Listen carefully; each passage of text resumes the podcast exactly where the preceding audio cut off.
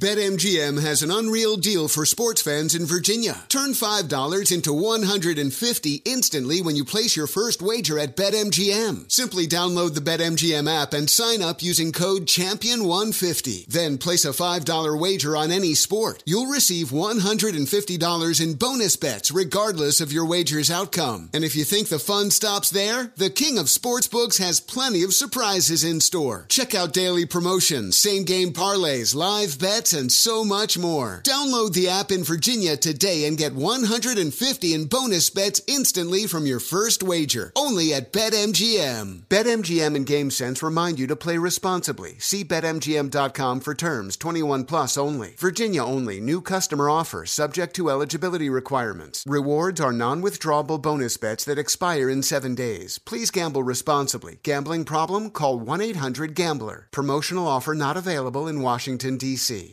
Welcome to 500 Greatest Songs, a podcast based on Rolling Stone's hugely popular, influential, and sometimes controversial list. I'm Brittany Spanos. And I'm Rob Sheffield. We're here to shed light on the greatest songs ever made and discover what makes them so great. From classics like Fleetwood Mac's Dreams to the Ronettes' Be My Baby, and modern day classics like The Killer's Mr. Brightside. Listen to Rolling Stone's 500 Greatest Songs on the iHeartRadio app, Apple Podcasts, or wherever you get your podcasts. There's plenty to celebrate in March and.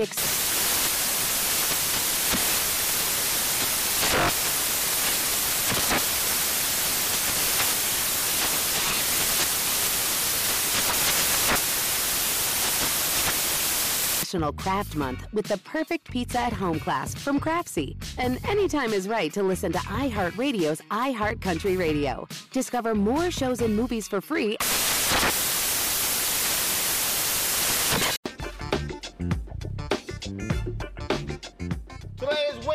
February 7, 2024, coming up on Roland Martin Unfiltered, streaming live on the Black Star Network. A Mississippi civil rights group says the police in Lexington, Mississippi, constantly harass and abuse black residents in this majority black town. The Justice Department is already investigating the CD for discrimination practices. Civil rights groups, uh, the civil rights group Julian, uh, Joan, um, Joan on the show. The founder will be right here to explain their lawsuit. Georgia DA Fani Willis continues to dodge MAGA bullets since charging Donald Trump and his cronies. I'll talk to an attorney who will walk us through the hurdles Willis must clear to continue the prosecution. Senate Republicans have blocked the border Ukraine Israel funding bill. And Republican Senator James Lankford, guess what, says his life was threatened for his attempt to reach a border deal with Democrats. We'll also continue reflecting on the Flint water crisis by looking uh, at uh, how much attorneys are getting from the lawsuits they filed for those affected the most. It's time to bring the funk on Rolling Rock Unfiltered on the Black Star Network. Let's go. He's got it. Whatever the miss, he's on it. Whatever it is, he's got the scoop, the fact, the.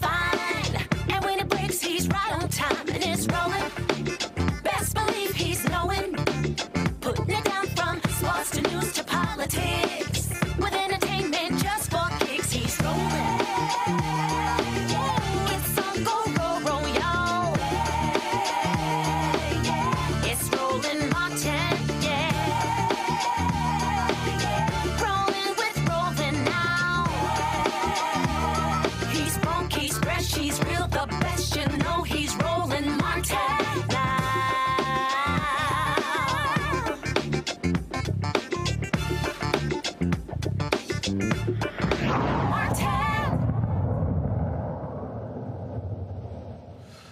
A Mississippi town that is 80% black. They are under investigation by the Department of Justice uh, for the harassment of black residents. Now they've been hit with a discrimination lawsuit claiming the police department harasses and abuses black residents. This is the same town where the former police chief, Sam Dobbins, bragged in an audio recording about how many black people he killed in the line of duty. Jill Collen Jefferson is founder of Julia, the organization that filed the lawsuit. Uh, she joins us now from Holmes County, Mississippi. Uh, Jill was arrested and ultimately convicted of three misdemeanors for filing a 2023 traffic stop uh, by Lexington police. And so uh, you know exactly what that uh, is like living there and being harassed by cops. Yes, yes. So thank you so much for having me, Roland. Um, I do not live in Holmes County. I am from Mississippi, though. And what, I can tell you is that this community has gone through, through pure hell over the last few years with the former police chief that you just talked about and with the current police chief. And that hell has not stopped, even though DOJ is there investigating. So, again, how long has this been going on? How far back? Yeah, so this started around July of 2021, the harassment. That's when Sam Dobbins became chief of police in Lexington. Um, and when he became chief of police, he basically ushered in just this incredibly racist and abusive regime where uh, the police just started beating black people uh, for no reason, falsely arresting black people. It just became honestly awful. You know, it's it became a, a situation of just martial law, and that is what is going on there today. Uh, and so, um, have other I mean, have other residents complained? Have there been other lawsuits? And what the hell has the state done? Sorry to laugh, but the state Tate Reeves has not done a thing. Um, we reached out to him. You know, he has done nothing. He's not returned our calls. He's not returned our emails. Um, you know, so at this point, there are at least five lawsuits that have been filed against Lexington. Julian filed the first lawsuit in July, well, actually in August of 2022. And then we just filed another lawsuit a couple of weeks ago, a much bigger lawsuit. The residents have been complaining constantly and the city has been ignoring their complaints. You know, there there's actually a complaint form that residents can fill out at City Hall to address their complaints with the police. And what's been happening as well is that the city's basically been telling them, "Hey, we don't even have any, we don't have a complaint form to give you." so people have no way of even complaining about it at this point. Those are the links that the city government is going to to just ignore the black citizens. This is a predominantly black town that is run by a white minority. Wow, that is absolutely crazy. So, um, you're a city council there. Is what's what what is a majority black city council? It is. The board of aldermen is majority black. Um, the situation it makes no sense, but I can tell you that you know, the people who are on the board of aldermen. So, first off, Lexington is in Holmes County, which is the second poorest county in the country. These are some of the poorest Black people in the United States. And so, it is not very hard for the wealthy white power structure to, you know, pay somebody to run, you know, and, and, fund their campaign and make sure they get elected. And then basically that black person is their puppet throughout their term. That is what has happened with the Board of Aldermen. So you've got a majority black Board of Aldermen, a white police chief attacking, harassing, abusing black people, and he still has a job. So the police chief is now black. Okay, so the, the, the, this guy and we talked so, about the previous. So the, the current. So wait a minute. So the current police chief is black, but the abuse is still going on? Yes, yes. So this police chief was the former police chief second in command. You know, he is just as corrupt. He was helping the former police chief carry out all the abuses that they were carrying out on black people. And when he became chief, he just continued that. Wow. Wow. So the lawsuit that y'all have filed, is a federal lawsuit or state lawsuit? It is a federal lawsuit, and it is the biggest lawsuit against Lexington to date.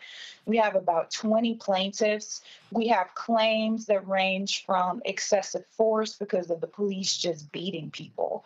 Um, our lead plaintiff, Leroy Seacrest, this man actually he intervened when LPD was beating somebody else, a mentally handicapped young woman. On the, they were beating her on the side of the road. Mr. Seacrest intervened. A couple of days later, the police arrest Mr. Seacrest's son at the basketball court. And they did this in order to lure Mr. Seacrest. He goes to the basketball court to check on his son. And when he gets there, the police beat him up and arrest him because he had it because he had intervened when they were beating somebody else just a couple of days earlier. Wow, that is uh, absolutely uh, insane. Well, uh, glad that um, y'all are on the case, and so certainly we'll be following this story to see uh, what happens next. Thank you so much, Roland. All right. Um, again, this is just beyond crazy. Uh, my panel, uh, we have, of course, uh, joining us today, Scott Bolden, uh, attorney here in D.C., former chair of the National Bar Association, PAC. Uh, also, uh, Rebecca Carruthers, of course, vice president for Fair Election Center out of D.C. Scott, I will. Um, go to you first. I mean, when you when you hear this, and again, DOJ comes in, and we've had all of these different stories. Uh, it's absolutely insane, and unfortunately, you know, I think back to Ferguson. 67% black yeah. and the things that were happening there. Yeah. A lot of these places, again, you you have, you know, majority black population, uh, and it's like, really? Yeah, but you you keep presuming, and me and others presume that because the melanin in our skin that somehow friendship is kinship, and it just isn't. And so you have the the for lack of a better word, the house Negro doing the slave masters begging, the 2023 version of it, at least according to what your, your last guest said. But Roland, you could go around this country and find smaller communities where white power structures are in place, or even black people, and the police are abusing their citizens. When you are the least and the lost and the left out, as Marion Barry used to say, when you have poverty of the mind and lack of education, it's easy. It's easy to abuse. And if you don't have a defender, or you don't have one with courage in the power structure or the council or the mayor or even in the police department to stand up for those folks and their rights, yeah, what, what you just heard is easy. You could go to each state in this union and find a smaller uh, population like that and I promise you, you'd find those same abuses. And the lawsuits are the first step.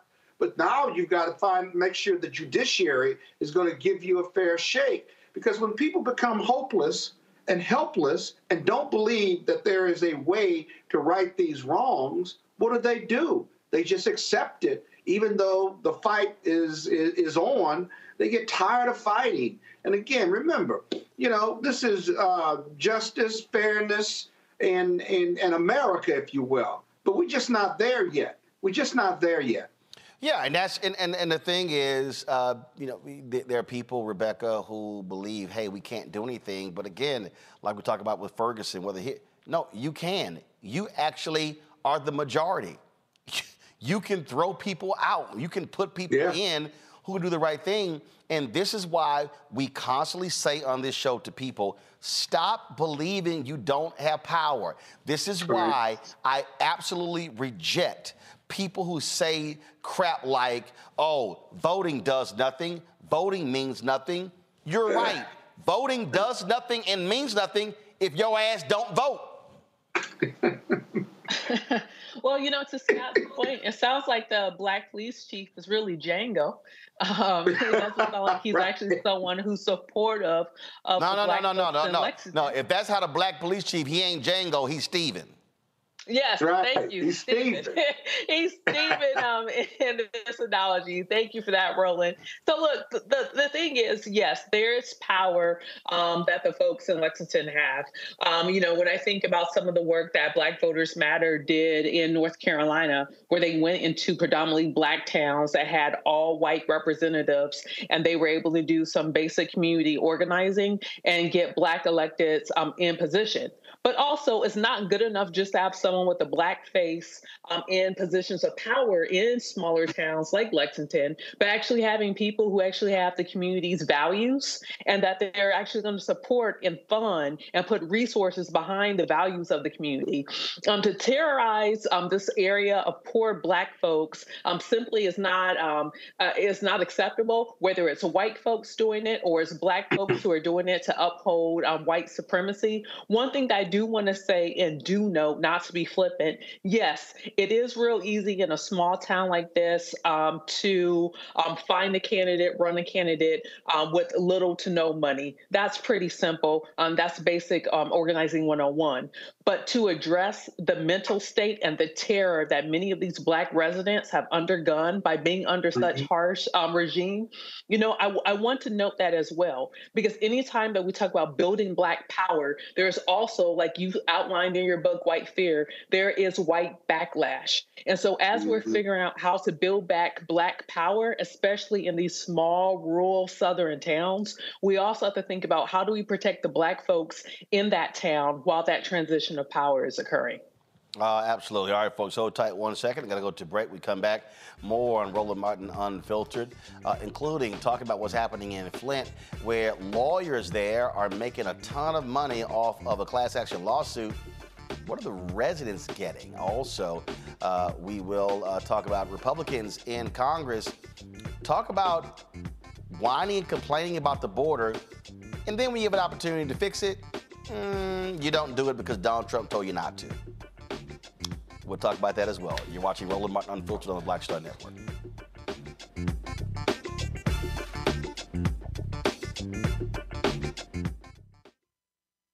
On the next Get Wealthy with me, Deborah Owens, America's Wealth Coach, the wealth gap has literally not changed in over 50 years, according to the Federal Reserve. On the next Get Wealthy, I'm excited to chat with Jim Casselberry, CEO of Known Holdings. They have created a platform an ecosystem to bring resources to Blacks and people of color so they can scale their business. Even though we've had several examples of um, African Americans and other people of color being able to be successful, we still aren't seeing the mass level of us being lifted up.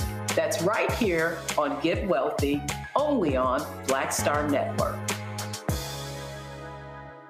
for the last 15 or maybe 16 years, 18 years, I'll say, since I when I moved to LA, I hadn't had a break. I hadn't had a vacation, I probably a week vacation here and there. Right. This year, after I got finished doing Queen Sugar and we wrapped it out, because I knew I had two TV shows coming on at the same time, mm-hmm. I said, I'm to take a little break. So I've been on break for the first time, and I can afford it now. Praise God. You know what I'm saying? Right, right. So I can afford it. I'm like, I can right. sit back. I ain't got nothing to worry about, man.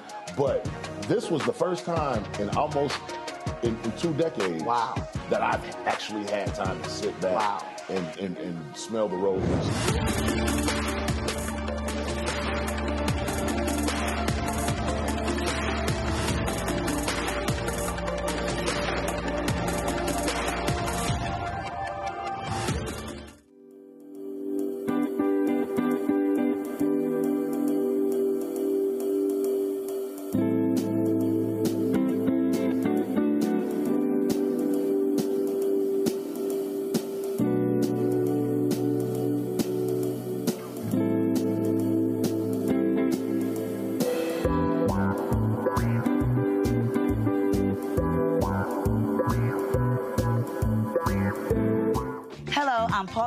Parker.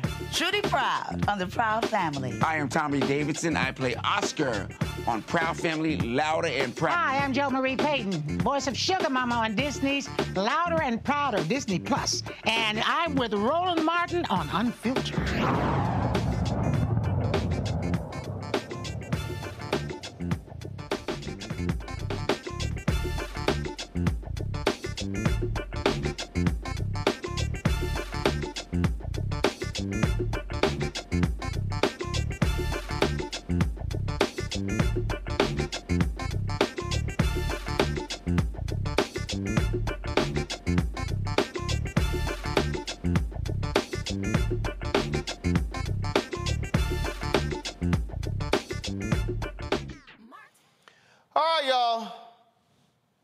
Republicans, they're trying to find anything to discredit Fulton County DA Fani Willis. Of course, Fani Willis and Nathan Wade, Nathan Wade, one of the top prosecutors in the Georgia election interference case against Donald Trump and 18 others. They're going to have to testify at an upcoming evidentiary hearing set to examine allegations that they were involved in an improper relationship while investigating Donald Trump. Willis acknowledged the relationship but said it did not influence the case. Georgia Republicans are figuring out how they can try to impeach the prosecutor. In fact, the state is also launching a committee to investigate Fani Willis. Joining me now, Milan, to discuss all of this uh, uh, that Willis is facing is attorney J. Edward Shipp. So, Attorney Shipp, glad to have you here. First of all, do you do any business with the Georgia DA's office? So I've had a couple of cases in front of the Georgia DA's office. To be honest with you, uh, Mr. Martin. Okay, so but but you you don't you don't you're not like a special prosecutor, whatever. So just want to establish that. Here's, no, we don't have that. So so here's the first thing, and I'm just gonna go ahead and say it. Um, Fani Willis, it was dumb to pick somebody she's having a relationship with to be on the team. I'm gonna say that. Bottom line, anybody knows that this is a high level case that everybody's paying attention to. What you do in cases like this, you want to be above board. You don't want there to be any sort of uh, anything that can get in the way of this. And the reality is, her decision to pick Nathan Wade, in my estimation, is the reason we even having all these conversations. And this is a screw up on her part because none of these discussions would be happening if she she did not if she uh, did not pick him. Be involved with whoever you want to be involved with, but the moment you bring your relationship to work, it's a problem. Your thoughts? All right, so I will agree with you. Yes, this is one of those. Witness the dawning of a new era in automotive luxury with a reveal unlike any other as Infiniti presents a new chapter in luxury, the premiere of the all new 2025 Infiniti QX80. Join us March 20th live from the edge at Hudson Yards in New York City, featuring an unforgettable performance by Grammy and Academy Award winning singer, songwriter, and composer, Jon Batiste. The all new Infiniti QX80 is unlike any luxury SUV you've ever seen.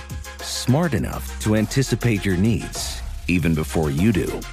Every line, curve, and detail was thoughtfully crafted so everything for every passenger feels just right. Don't miss it. Mark your calendars and be the first to see it March 20th at 7 p.m. Eastern, only on iHeartRadio's YouTube channel. Save the date at new-QX80.com. 2025 QX80 coming this summer. BetMGM has an unreal deal for sports fans in Virginia. Turn $5 into 150 instantly when you place your first wager at BetMGM. Simply download the BetMGM app and sign up using code Champion150. Then place a $5 wager on any sport. You'll receive $150 in bonus bets regardless of your wager's outcome. And if you think the fun stops there, the King of Sportsbooks has plenty of surprises in store. Check out daily promotions, same game parlays, live bets, and so much more. Download the app in Virginia today and get 150 in bonus bets instantly from your first wager. Only at BetMGM. BetMGM and GameSense remind you to play responsibly. See BetMGM.com for terms. 21 plus only. Virginia only. New customer offer subject to eligibility requirements. Rewards are non withdrawable bonus bets that expire in seven days. Please gamble responsibly. Gambling problem? Call 1 800 Gambler. Promotional offer not available in Washington, D.C. Today's episode is brought to you by the American Society of Magical Negroes, a fresh satirical comedy about a secret society of magical black people starring Justice Smith, David Alan Grier, An-Li Bogan, and Nicole Byer. As an official selection of Sundance 2024, the American Society of Magical Negroes has been heralded by critics as an uproariously sharp edged satire and a must see. Only in theaters this Friday. Visit the American Society of Magical Negroes Film.com to get tickets now those cases, whereas you have to be on your P's and Q's to make sure that any uh, semblance of impartiality or anything like that cannot be brought up. And yes, there was a mistake in this in which she did bring her uh, partner to work with her. But again, we have to be mindful of the fact that this black woman is basically being singled out for these things just to muddy the waters. It's not necessarily a situation of any of this being a um, detriment to Roman's constitutional rights. There's no uh, detriment to former President Trump's constitutional rights. All it is is his attorneys are trying, Roman's attorneys are trying to do whatever they can to right. muddy the water.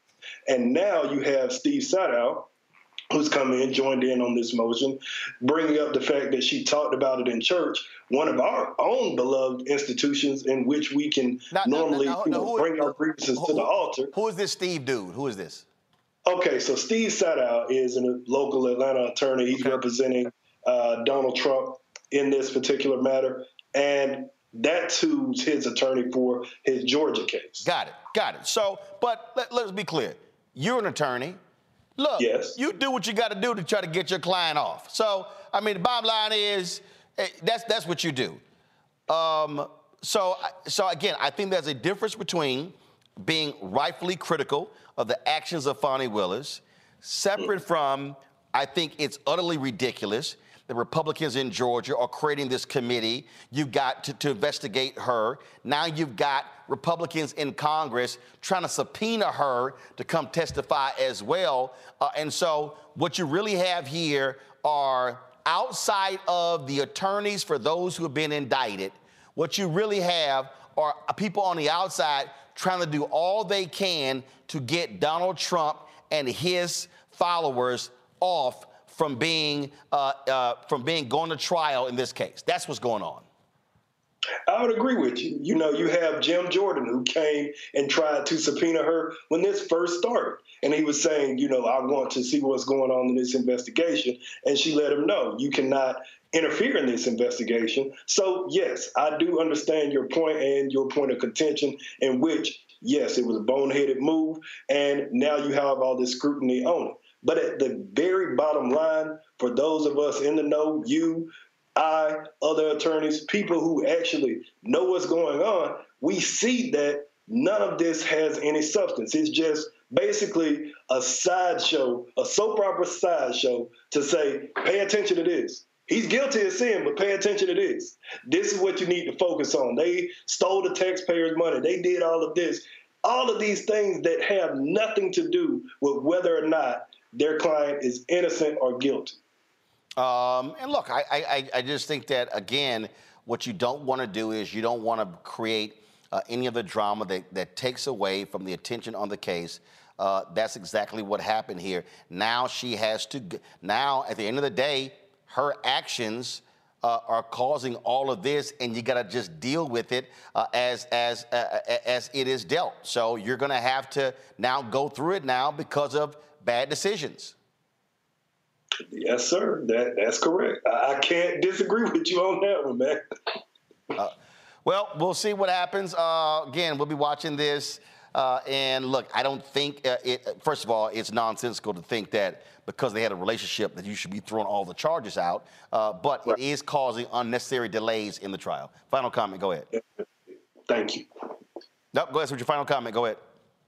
Oh, final comment. So I just I look at this and I see everything as far as, like you said, they're trying whatever they can to throw it at the wall to see what may stick. They're saying, well, she did this, it was unconstitutional, he shouldn't have been sworn in. All of these things that have gone before a judge before, and the judge said, no, it's not something that is going to make this case go away. So to continue to try it and to to continue to try and muddy those waters. That's exactly what they're doing. I hate to see it. I hate that she's going through it, but this is something of her own machination, so we got to deal with it. All right, Ben.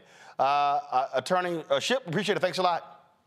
Thank you, sir. Thank you for having me. Appreciate it. Scott, I want to go to you. Um, and I've seen a lot of people talk about this here. And look, this ain't got nothing to do with uh, attacking a black woman, attacking a woman, whatever. No, Fani made a dumb decision, should have thought about this, should have seen this through. Uh, and she has brought this on by picking her lover as one of the top prosecutors on arguably one of the most high profile cases in the country. Uh, just, it, it, it's like, what were you thinking? How did you think that you were going to hide this from the public or the media, but more importantly, the uh, defense counsel? Whether it was innuendo, whether it was scuttlebutt, hearsay, what, what, you are prosecuting, this is going to be the trial of the, the century, of two centuries. You're prosecuting a former president who's running for office.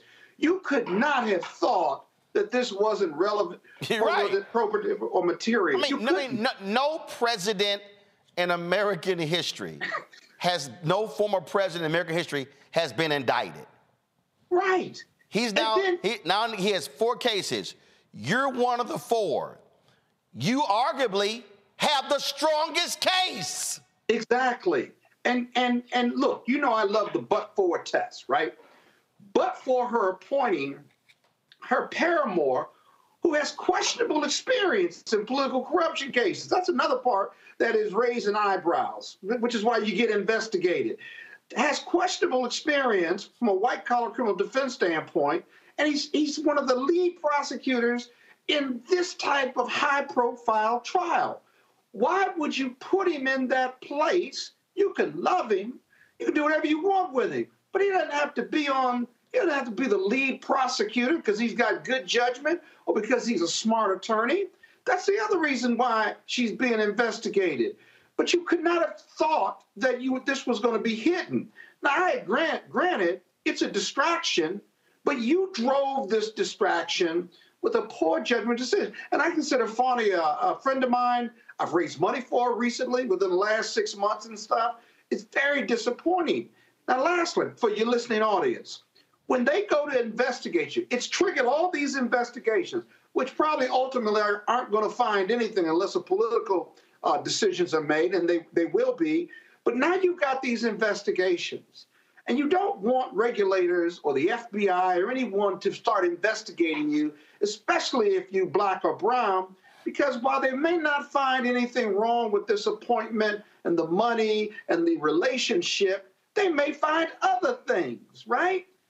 Prosecutions and investigations are about discretion, right? The IRS can look at your tax return and say, in their discretion, okay, we're going to treat this civilly.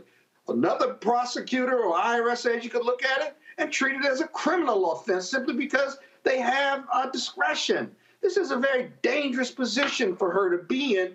And then lastly, she won't recuse herself. She won't uh, throw her paramour off the case. He should step down. Yep. And then lastly, this is even more important, that she put him on this case when he's in the middle of a divorce, which meant she was a witness to their divorce, perhaps. But that's another parallel civil proceeding whereby she was subpoenaed, could have been subpoenaed before all this came out. They settled that case, but they delayed in getting this off the front pages. And you know how to get it off the front pages, make it go away. Have him resign from the prosecution team. She may or may not recuse herself, but you got to do damage control once you make poor decisions like this. And none of that's occurred, or it's not occurred in a timely fashion. That, that would be my best advice to her Uh, and her team right now. I, I, I saw you shaking your head, uh, Rebecca. You know, in the past, I've done I've done crisis um, management for elected officials, and there's many boneheaded things that I've seen. Um, you know, I'm going to give a piece of advice out for listeners, and especially for elected officials who are watching this. If you are involved in something that's high stakes, i.e., you're a prosecutor and you are prosecuting a um, high profile case, if you're running in a competitive election, something to consider is that your opponents probably have you on some under some type of surveillance. They're watching where you go, what's your normal patterns, who's going in and out of your home.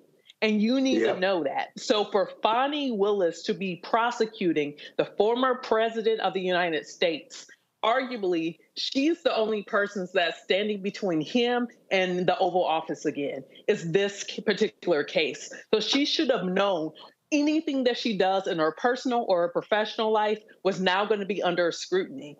And yes. think about who who all of um, Trump's allies are. He has allies domestic and he has allies internationally. When we even look at what happened in 2016, what even happened in 2020 with allegations of Russia and other countries helping to support his presidency. So she had to have known or should have known that all of those sort all of those forces and resources behind Trump would also turn towards her. Yeah. And so she should have lived in such a way to be above right. any type of reprove of understanding, hey, you're in the big leagues now. It's just not good enough to show up in a power suit, have your hair done, you know, be in front of the media. Um, but this, but this is high stakes. This this isn't just you know for her career, but this arguably for the presidency. You're go first of all, dude used to be in the Oval Office. He's running for president right now. Okay, he is the Republican leader. The entire Republican apparatus is coming after you. You. This is where you sit here and you say, everybody who's on the team, ain't nobody with a tax lien. Right, Every, exactly. First of all, you vet every person on your team. That's you say, right. ain't nobody related, ain't nobody screwing, everybody taxes are up to date. You have paid your water bill, you have paid your light bill, you have not attended any fundraisers, you don't give the campaign. You have a squeaky clean team because, and again, I am not an attorney, but I'm smart enough to say we can't give them anything to question. That's right. That's right. And Roland, you know what? I tell you, um, I, I would supplement friendly amendment to my colleague. Self-investigate yourself. Yes. I know that's a double, double, uh, double whatever. Forgive me. Self-investigate yourself because I ran for office in 2006. I did a self investigation. I had private investigators investigate me and give me your report. Because it's, and this is even worse. But, but, but Scott, Scott, Scott, that. people who run for office, they yeah, literally they hire people to say, That's right. Your job is to do opposition research. You go On investigate me. me, and you right. and you bring me the file That's of right. the stuff that they gonna use against me. That's right. One of the first things is who you you're sleeping with. Roland, I sat down with a candidate who was an elected official who was running for Congress. And in running for Congress, he was running for a very competitive seat, which impacted which party, Democrats or Republicans, were actually going to c- control um, the House. And one of the things I sat down with him and his wife, and I told him, hey, you candidate, if you currently are having an affair, you got to keep whatever it is that you're doing right now. You have to keep up whatever it is that you're doing. Don't change anything for the next nine months because we're in the big leagues now. I sat with him and his wife and explained that. I don't care what y'all do inside the four walls of your house, but as soon as it goes outside of the house, now that impacts me, that impacts the campaign. So, one thing that I tell these people in these particular positions is you got to fight like this because they are coming after you. Because the easiest way to defeat this case is to break down Fani and to break down Nathan. Um, just like my colleague said, fire him. You don't need Nathan. Nathan's billing right. the most out, out of the entire team. So at this point, he kind of is dead weight, and he doesn't even have the credentials or the background to be your um, number one biller on this type of a case in terms of billable hours. So at this point, cut bait. And like what um, Scott said, it Witness the dawning of a new era in automotive luxury with a reveal unlike any other as Infiniti presents a new chapter in luxury, the premiere of the all new 2025 Infiniti QX80. Join us March 20th live from the edge at Hudson Yards in New York City, featuring an unforgettable performance by Grammy and Academy Award winning singer, songwriter, and composer, Jon Batiste. The all new Infiniti QX80 is unlike any luxury SUV you've ever seen.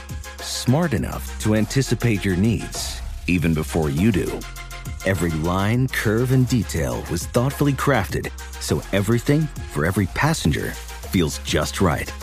Don't miss it.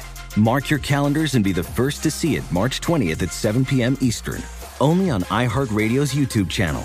Save the date at new-QX80.com.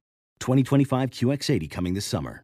BetMGM has an unreal deal for sports fans in Virginia. Turn $5 into 150 instantly when you place your first wager at BetMGM. Simply download the BetMGM app and sign up using code Champion150. Then place a $5 wager on any sport. You'll receive $150 in bonus bets regardless of your wager's outcome. And if you think the fun stops there, the King of Sportsbooks has plenty of surprises in store. Check out daily promotions, same game parlays, live bets, and so much more. Download the app in Virginia today and get 150 in bonus bets instantly from your first wager. Only at BetMGM. BetMGM and GameSense remind you to play responsibly. See BetMGM.com for terms 21 plus only. Virginia only. New customer offer subject to eligibility requirements. Rewards are non withdrawable bonus bets that expire in seven days. Please gamble responsibly. Gambling problem? Call 1 800 Gambler. Promotional offer not available in Washington, D.C.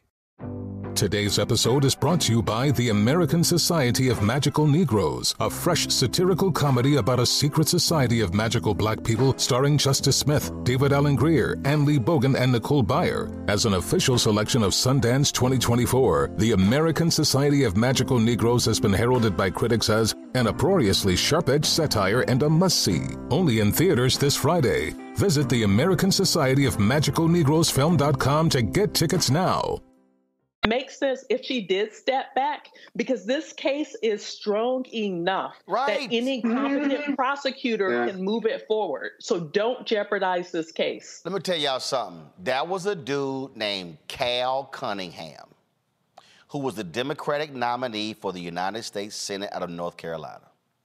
Cal Cunningham was leading Thom Tillis around three or four points. Then all of a sudden, what happened?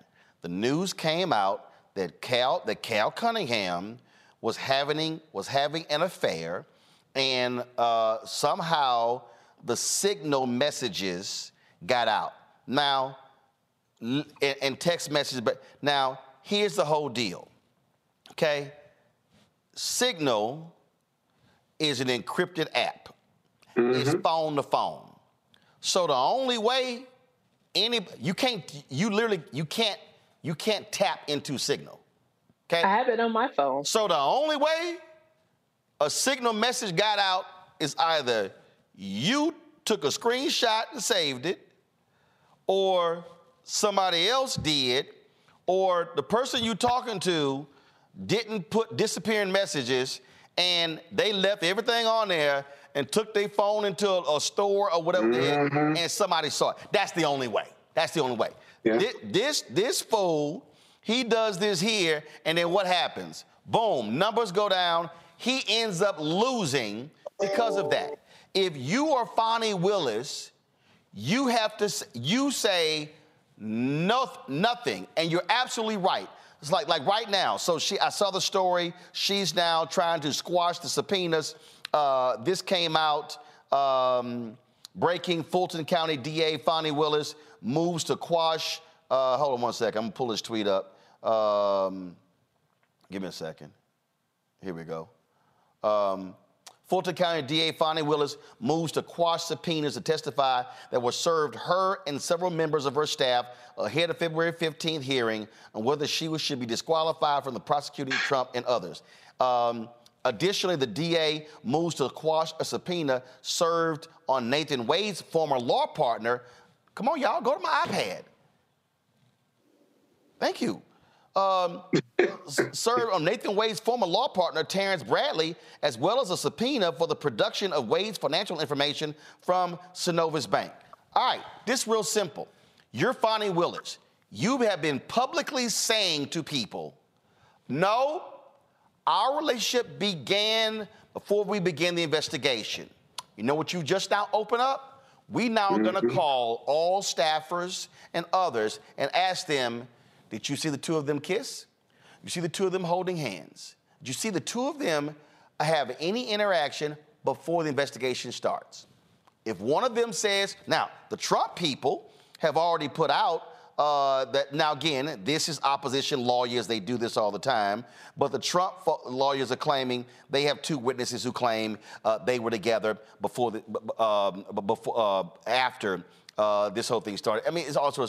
But again, Fani, you created all of this, and you're absolutely right. Go to him and say, say, man, you my lover. Hey, things are great between us, but you off this case. Right. You're off the Deuces. case. Deuces. To, to sit here and still be fighting to keep your man on the case, and he's been paid in excess of $650,000. They are using that against you. So the, so the story no longer is about the case, no longer about the actions of Trump. Now you have now focused all of the attention, and guess what? In your mind, Fani Willis might think, hey, we can beat this thing. But you are creating yeah. the distraction. And when you are the prosecutor, the DA, what do you tell your entire team? Don't be a distraction. Don't go out and get a DUI. Don't go out and sit here and slap your girlfriend around in public. Don't sit here and cuss out somebody at the store because you become the story and not the case. But Roland, one last, one other point though that we haven't talked about. This plays into Trump's hand of delay. Yes. Now, this was going to go last anyway, but now it's going to be further delayed I, because these investigations and these motion practices about her and this relationship. And, and listen, I got Trump uh, is winning now. And this is what's so stupid. Winning. I got some fool on Insta, YouTube, Akeem Smith, rolling. It's her own business, her personal life. No fool. Let me nope. explain something to you. It ain't your pers- It ain't your personal life when the person you sleeping with you hire on the special prosecution team and pay them $654,000 of taxpayer money. Your personal life now becomes public business. Roland. So, so just okay. Just, just hey, for Mr. Smith. J- just to give you some context, presidential elections cost billions of dollars. Billions of dollars is spent billions of dollars yep. is on the line. We don't just have American operatives trying to influence the outcome of the election. We have foreign operatives. That's right. We have that's billions right. and billions of dollars in foreign money that's trying to impact the election. So at that point, there is nothing, oh, well, this is her personal life. Look, I get it. Dating in Atlanta could be very tough, and you find love where you can find love. However, this ain't it. This is not going to work well for and, any wait, of wait, them. Wait, wait, wait. Here's the deal. Ain't nobody say get rid of your man. But you got to kick him off the team. Well, you can, and if you can love, still the love will survive this. You can still but, but date, you can still date the man. Y'all y'all can go out, y'all can be lovers, y'all can go dance or whatever, but he can't be on the hey, prosecution Roland. team. Hey Roland, one of our mutual friends said to me last night. One of our mutual friends was talking. He said, Boy, that must have been a hell of a love affair. A hell of a love affair. it must have been a it must have been a hell of a cruise because according to the documents, they went to the Caribbean and cruised. Hey. I don't care. I, I, don't care. I don't God care. Damn. I don't care how good he is. I don't care. I, I don't care. I don't you don't care. care that he put that Nathan on her. I, hey, I don't care. God if, if the damn. theme song is Aaliyah's Rock the Boat, I don't care what it is. I do not care. What you do not do is allow anything to get in the way of one of the biggest trials Well, in. American history. I, the Donald Trump trial, if it goes to trial, will be 10 times as bigger than O.J. Simpson. Yeah. And Yeah, Christopher what- Darden uh, and Marcia Clark, Wait, even what- though they never confirmed it, it was still Right. one of those things out there where there were accusations that Christopher Darden and Marcia Clark, uh, the lead prosecutors um, prosecuting O.J. Simpson, there were allegations that they were having an, an, an affair, and it was impacting um, with the choices they made with But guess what? O.J. Simpson. But guess what? Uh, she, nor Darden ever came out and said in a court filing, yes, we knocking the boots. They, Correct. Because they didn't. Well, they didn't have to. But The, the when- moment, the moment Fani, didn't have Wi- to. the moment Fani Willis went to that church and stood Mm-hmm. in that pulpit and talked about what they do to black people and how they cut and and di- and didn't say no. That reminded me of when Kwame Kilpatrick wa- was being sued by the cops in Detroit, who he fired. And he went on that stand and he was sitting here and how dare, how dare you accuse a black woman who's risen through the ranks to become chief of staff to the mayor? Why is it treating her like a Jezebel, like a Jezebel? first of all- and, and he, I mean, he went, he got so indignant and they let his ass finish. Uh-huh. And they went. First of all, and they went. the SkyTel pagers. You're texting your lover. They, they literally staff. went, uh, A Mayor, pager. are these your text messages? Allow me to read them. Baby, I'll see you in 15 minutes. But you can't Had- throw parties at the But- but- mayor's but- but- mansion, but- but and then there's Kwame, a dance stripper. You would You can't do that either. Kwame was texting his side piece on a city phone. Bruh. How dumb could you get? Those But are I will say this. records. Those are public came records. so close to Kwame came so close to Jay Z's song, the one that says, "All I did was put the naughty on her." I'm just, I'm just, and again, and again. I don't want to hear, and I, I'm gonna say, we better close this out. I'm going to a break. I don't want to, I don't, I don't want to hear not now, sister or brother, yo man, this how they do the sister, this how they do the brothers. No, you were the one in control of hiring the team. Right. You, you knew.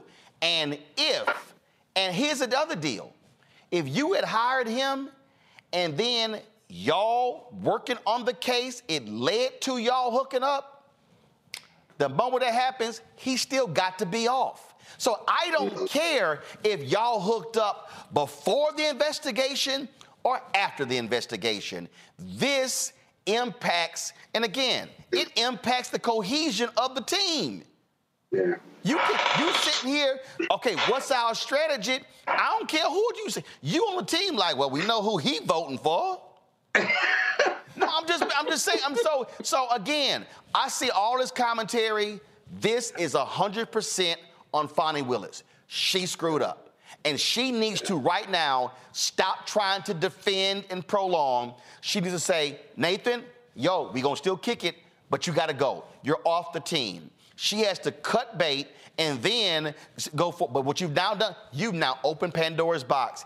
And guess what? They can run with it. And as Scott said, delay, delay, delay, delay, delay. All right, y'all, got to go to break. We come back. We're going to talk about 10 years after the Flint water crisis. Also, a lot, there's some residents in Flint who are not happy with the amount of money that the attorneys are getting in this class action lawsuit. And one of the attorneys, frankly, made some derogatory comments about the residents on a Race Wars podcast. I'll explain when we come back. Be sure to support the Black Star Network. Join our Bring Funk fan club. Senior check and money order to P.O. Box 57196, Washington, D.C. 20037-0196. Cash App, dollar sign RM Unfiltered, PayPal or Martin Unfiltered. Venmo is RM Unfiltered, Zelle. Roland at RolandSMartin.com, Roland at RolandMartinUnfiltered.com. Um, uh, also, of course, download the Black Star Network app, Apple phone, uh, Apple phone, Android phone, uh, Apple TV, Android TV, Roku, Amazon Fire TV, Xbox One, Samsung Smart TV. We'll be right back. Grow your business or career with Grow with Google's wide range of online courses, digital training, and tools. Gain in demand job skills with flexible online training programs designed to put you on the fast track to jobs in high growth fields. No experience is necessary. Learn at your own pace. Complete the online certificate program on your own terms. Stand out to employers, get on a path to in demand jobs, and connect with top employers who are currently hiring. Take one professional career certificate program or all six. Earn a Google Career Certificate to prepare for a job in a high growth field like data analytics, project management, UX design, cybersecurity, and more. All professional career certificate programs must be completed by December 31st, 2024. Scan the QR code to complete the application. There are 1,000 scholarships available. Grow with Google and J. Hood and Associates. Be job ready and qualify for in demand jobs. Next on the Black Table with me, Greg Carr. Immigrants lured off Texas streets and shipped to places like Martha's Vineyard and Washington, D.C. Believe it or not, we've seen it all before. You people in the North, you're so sympathetic to black people, you take them. 60 years ago, they called it the reverse freedom rides. Back then, Southern governors shipped black people north with the false promise of jobs and a better life. It's a part of a well known playbook being brought back to life. So, what's next? That's next on the Black Table, a conversation with Dr. Gerald Horne about this issue of the reverse freedom rides, right here on the Black Star Network.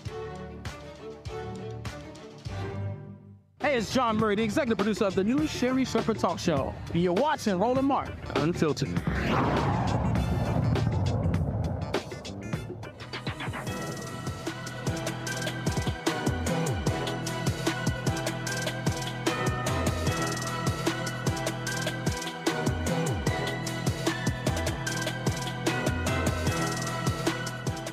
All week we've been talking about the 10th anniversary of the Flint water crisis.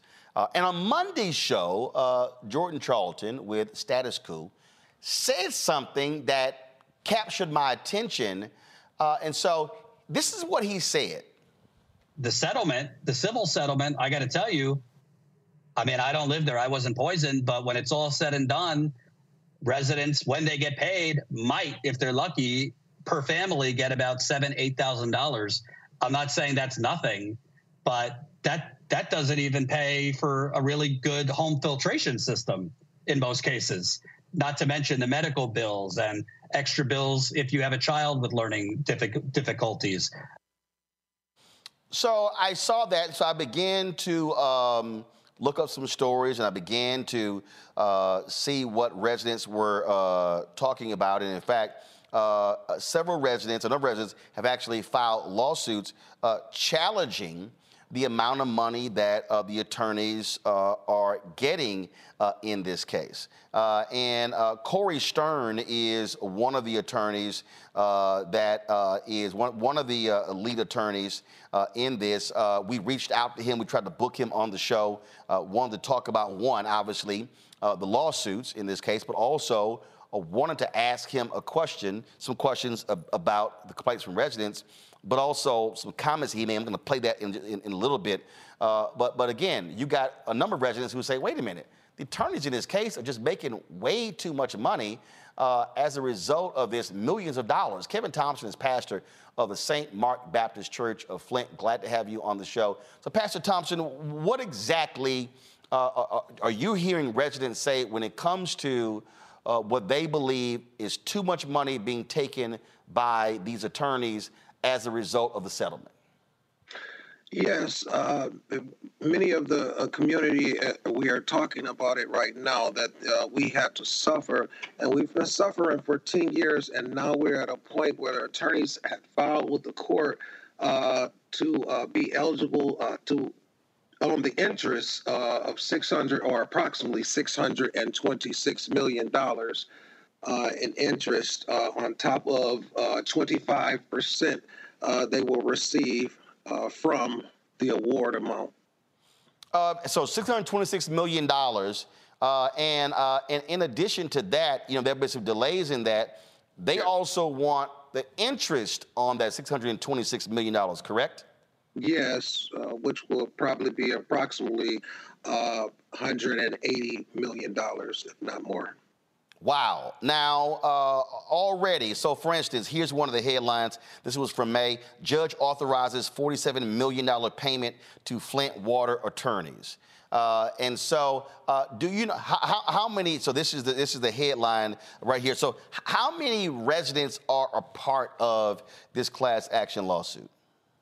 It's it's quite a few residents, not the whole city. Uh, it's also uh, those who have been affected. That's nearby Flint, uh, Michigan, um, who who have been affected by it. So um, it's quite a few residents. I'm not sure how many, uh, but even if uh, they turn in uh, or become a part of the uh, lawsuit and they be denied, after being denied, uh, they have to, uh, from from what I'm seeing, it's going to be $150 for an appeal for those who've been affected by this water crisis. So uh, go to my iPad. This story says uh, U.S. District Judge Judith Levy ordered the payment of nearly $40 million in attorney's fees and $7 million in legal expenses. Um, that's a fraction of the expected $190 million in attorney fees out of the $626 million settlement. A court appointed special master overseeing the settlement fund and claims process expects to begin paying residents this year.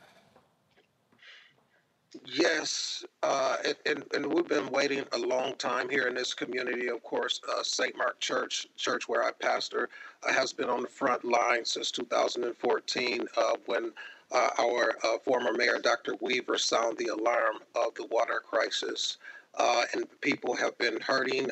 we reached out to people all over the nation, artists, um, community activists, all over uh, this nation and Canada have come to help us when the government had deployed uh, our uh, some national guards to uh, distribute water uh, to the citizens of Flint and our fire stations. The church, which is in the heart of community with the community in its heart, St. Mark Church, uh, decided to give people more than two cases of water we've decided uh, that we will give them as much as they needed, and we thank God that we got through that, but we're still in the fight 10 years later.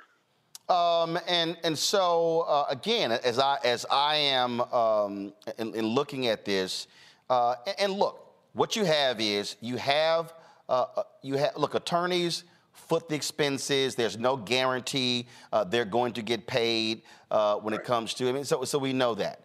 Uh, but when you're talking about 626 million dollars settlement, and the attorneys get nearly 200 million of that, um, I take it residents are saying, okay, 50 million, 75 million, let's say 100 million, but 190 million out of 626. Yes, it's, it's just totally unfair. It's unfair, and um, you know, uh, I've just uh, been uh, made aware that there was someone who uh, was on social media that made a bad comment as it relates to us receiving the monies that we receive, and uh, and I, I, I, would say uh, that um, you know you had to have to have been in the water crisis and on the front line to to understand what we're going through. In fact, it after the alarm being sound, uh, most uh, cities and states are now checking their water. If I'm not mistaken, Jackson, Mississippi went through the same situation. And also uh, our uh, sister city here uh, in, in our state, Benton Harbor, has also went through it. But here we still don't have our service lines right. together. And so we're, we're, we're still struggling with this, uh, but we're enduring. So uh, you mentioned uh, comment made. So when we were doing our research, uh, uh, looking at these stories and looking at criticisms and looking at how the attorneys responded, uh, I mentioned Corey Stern, again, one of the attorneys involved in this. And so apparently, what you're talking about, a comment made. he was on a podcast called Race Wars. Uh, on August 2nd, 2018. And this was the exchange that took place on this podcast. That's where I had a problem with Bernie Sanders, because Bernie Sanders is the type of dude who cares. Witness the dawning of a new era in automotive luxury with a reveal unlike any other as Infiniti presents a new chapter in luxury, the premiere of the all new 2025 Infiniti QX80. Join us March 20th live from the edge at Hudson Yards in New York City featuring an unforgettable performance by Grammy and Academy Award winning singer, songwriter, and composer, Jon Batiste. The all new Infiniti QX80 is unlike any luxury SUV you've ever seen. Smart enough to anticipate your needs, even before you do. Every line, curve, and detail was thoughtfully crafted so everything for every passenger feels just right. Don't miss it. Mark your calendars and be the first to see it March 20th at 7 p.m. Eastern, only on iHeartRadio's YouTube channel. Save the date at new-QX80.com. 2025 QX80 coming this summer. BetMGM has an unreal deal for sports fans in Virginia. Turn $5 into 150 instantly when you place your first wager at BetMGM. Simply download the BetMGM app and sign up using code Champion150. Then place a $5 wager on any sport. You'll receive $150 in bonus bets regardless of your wager's outcome. And if you think the fun stops there, the King of Sportsbooks has plenty of surprises in store. Check out daily promotions, same game parlays, live bets, and so much more. Download the app in Virginia today and get 150 in bonus bets instantly from your first wager. Only at BetMGM. BetMGM and GameSense remind you to play responsibly. See BetMGM.com for terms 21 plus only. Virginia only. New customer offer subject to eligibility requirements. Rewards are non withdrawable bonus bets that expire in seven days. Please gamble responsibly. Gambling problem? Call 1 800 Gambler. Promotional offer not available in Washington, D.C. Today's episode is brought to you by the American Society of Magical Negroes, a fresh satirical comedy about a secret society of magical black people starring Justice Smith, David Alan Grier, Anne Lee Bogan, and Nicole Byer. As an official selection of Sundance 2024, the American Society of Magical Negroes has been heralded by critics as an uproariously sharp-edged satire and a must-see. Only in theaters this Friday. Visit the American Society of Magical Negroes Film.com to get tickets now about people. You don't want that guy's president. You want somebody who could drop a fucking nuke if it came down. You, you, mm-hmm. Bernie you, Sanders is a career politician. To say he has no edge is not right. So That's how you become and he's a Brooklyn that. Jew. So I and he's a Brooklyn so Jew. Yeah, but- he's a di- he's a dick. Don't but, get it twisted. but, dude, but, but could you see him tough killing dude. people? I though? could tie- Yes, No, I- I- absolutely, yes. Drones. I don't see He's Bernie not doing weak. drones. Bernie's But not he- weak. He can barely stand. So to tie, so to tie some of this together for all of you, Go ahead. in 2016 when Bernie ran against Hillary. Right. Champion Bernie. I had a T-shirt. My kids had T-shirts. Yeah. We were all Bernie I- I people. like My Bernie. wife was like one of the Bernie. Bernie women that you probably like slept Bernie. with. 'cause she liked him that so, like so I like Bernie. In 2016, I'm like in Flint, Michigan, fighting for these kids. I'm spending time there. It's a Right. shithole. Nobody wants to be there. I'm there every week. Bernie comes out and says that governor. First, and I'm going to play some other comments in a second. Uh, but um, what, what I'm understanding from you is you got residents who are saying, wait a minute, hold up. You, you calling the city we live in a shithole country? That sounds like what Trump said about African nations. Right. Uh, after if they have to do their research because uh, if they did their research, they will understand that they, we were the leaders uh, in the automobile industry, causing the uh, world to turn. Um, uh, we are an innovative city. Uh, we we in, invent things. Uh, this is a, a wonderful city uh, that caused the world to turn, and you know it's just it's hard to hear something like that in the city that I'm born and raised in, and I have to stand up uh, for the people um, of the city of Flint. Uh, I'm going to play this other clip in a second. I want to go to my uh, panel uh, first with some questions. Uh, Scott, y- you have a relationship in this Flint water crisis case. You represented uh, one of the folks uh, who um, who was who was involved in this, who was one of the, I think what what what city manager administrator who was put in charge by the state. Just just first of all, so you, I, I want you to just your thoughts on the criticism of some of these residents, and you also an attorney, who believe that attorneys getting 190 million out of 626 million dollars is just too much money. Well, I mean, I got several thoughts. Darnell Earley was a client of mine. I was close to defending him in the civil case before um, the governor made him get local counsel versus counsel out of Washington. But here's the deal, and I'm very sensitive. I've been to Flint. I know Flint has a lot of economic and cultural and social challenges. I'm sensitive to the people who have been suffering. But let me just say this blaming the lawyers or trying to cut their fees isn't the answer. The lawyers didn't cause the Water Flint crisis. All of those families signed up with these lawyers. They signed contingency fee agreements. 25% is, is low compared to 32% or 33% or even 40%, right? And these residents didn't spend a nickel protecting their legal rights. They all did it on a contingency fee basis. They all signed contracts. And unfortunately, this is the art of the litigation deal. This is how it works on the plaintiff side. I'm a defense lawyer, so I've never done plaintiff's work. but I certainly understand it and get it. Now, the, the challenge isn't to cut the lawyers' fees. I understand that's an attractive argument. The issue is then let's not settle for 626 because that's nowhere near a billion. You couldn't you couldn't cut a deal for enough money to to to satisfy or rather to make these residents whole based on what they've been through, as well as the state and federal government's continued failure, they still don't have new pipes. So I'm very sensitive to that.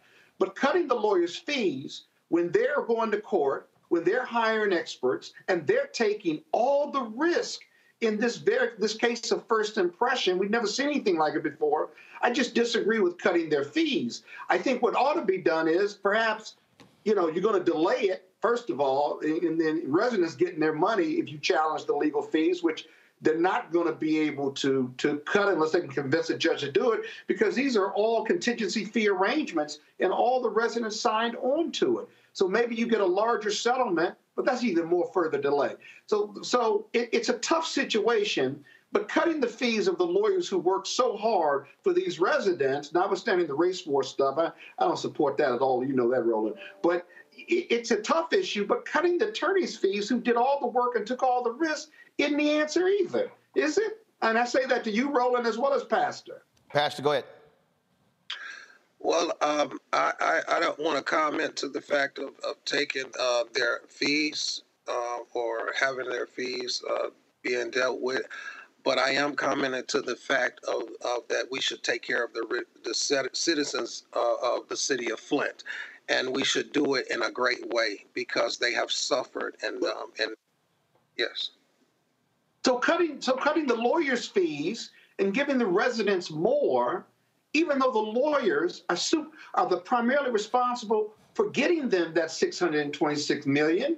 How does that solve the answer? How do you reconcile that with signed executed retention agreements, contingency fees, and the lawyers are responsible for getting that award? You're going to cut their fees, which means you're, you're, you're it's a bit of it's offensive to the hard work that they did to get that 626 million because you want the residents to get more of it. There's no place in civil litigation for those types of arguments, and it's really fundamentally unfair to those lawyers who fought so hard for those residents. How do you reconcile that with any reasonableness? And, and you have your opinion to that, but this is my opinion.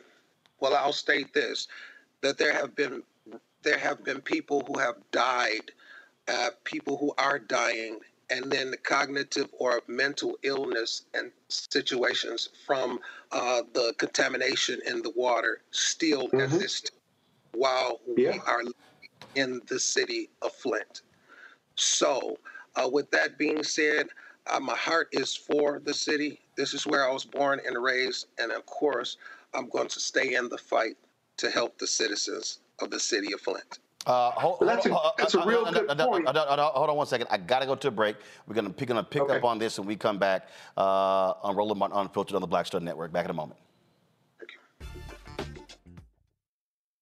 hatred on the streets. A horrific scene, a white nationalist rally that descended into deadly violence. White people As an angry pro-Trump mob storms the U.S. Capitol, we've seen about to see the rise of what I call white minority resistance. We have seen white folks in this country who simply cannot tolerate black folks voting. I think what we're seeing is the inevitable result of violent denial. This is part of American history. Every time that people of color have made progress, whether real or symbolic, there has been what Carol Anderson at Emory University calls white rage as a backlash. this is the rise of the Proud Boys and the Boogaloo Boys. America, there's going to be more of this. Here's all the Proud Boys, guys. This country is getting increasingly racist in its behaviors and its attitudes because of the fear of white people. The fear that they're taking our jobs, they're taking our resources, they're taking our women. This is white fear.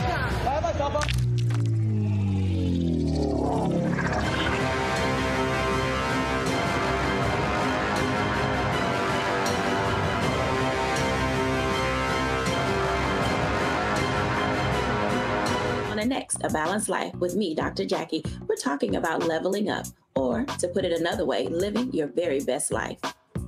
How to take a bold step forward that'll rock your world. Leveling up is different for everybody. You know, I think we fall into this trap, which which often gets us stuck because we're looking at someone else's level up journey. What leveling up means to them. For some, it might be a business venture. For some, it might be a relationship um, situation. But it's different for everybody. It's all a part of a balanced life. That's next on Black Star Network.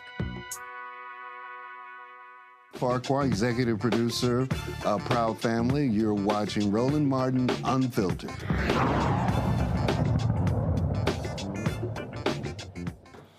All right, folks, welcome back to Roland Martin Unfiltered on the Black Star Network. All week we've been uh, focusing on the Flint water crisis.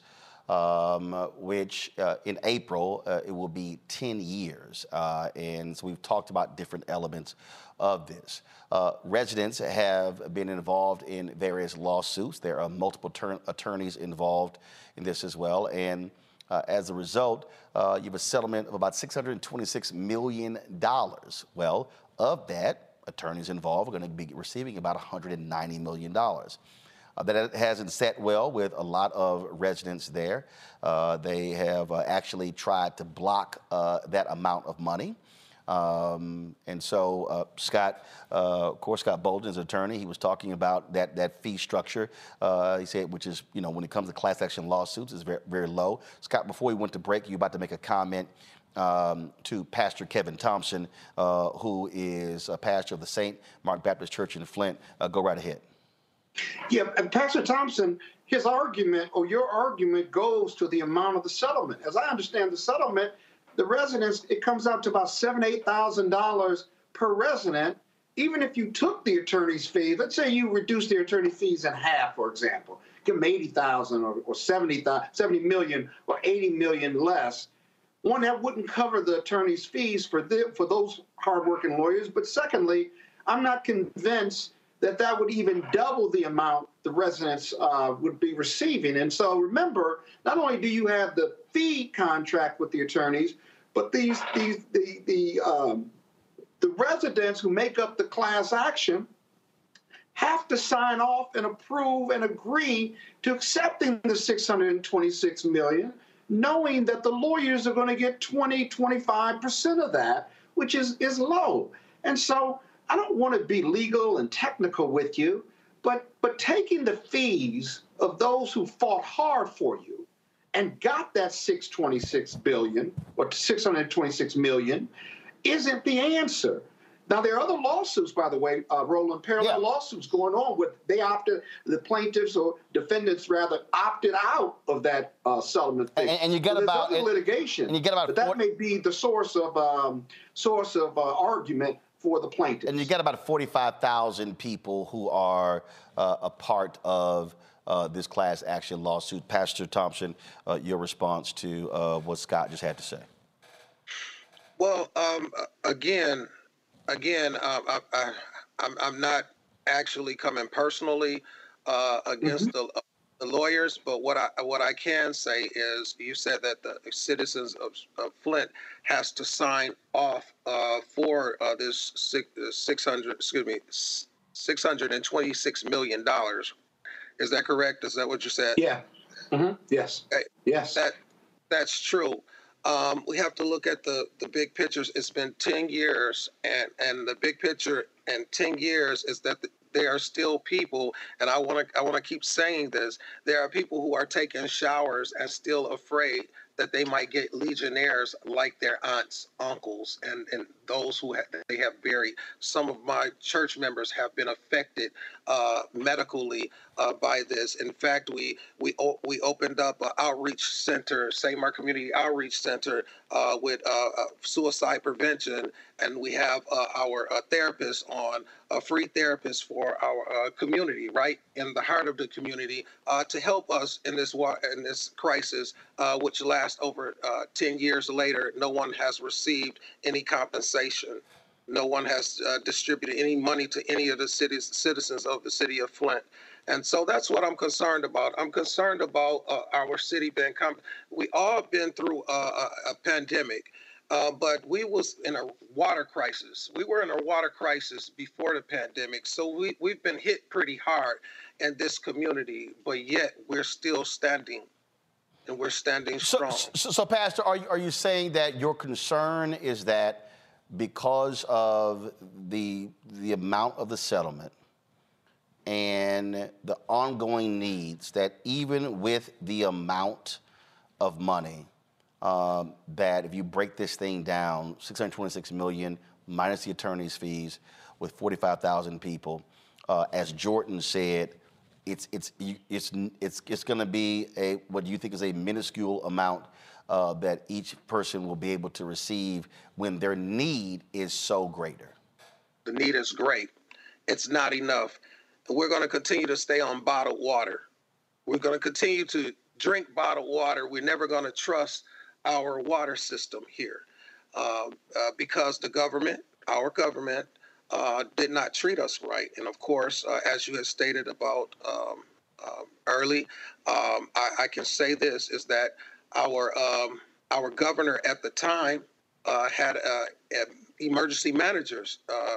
you know, this was emergency management situation, and and some local officials. Um, but we had no we had no say in it. And some people knew something was wrong with this water. And so we've been suffering that long. So no amount is great. I just believe uh, that uh, we should do what is right. And, you know, and I quote Dr. King uh, if you can't fly, then run. If you can't run, then walk. If you can't walk, then crawl.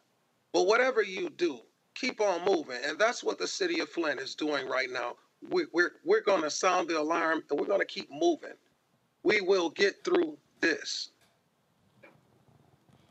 You know, Roland, uh, the one point, the one, the, the one other point is there are two parallel lawsuits going on. One against the EPA, the federal government.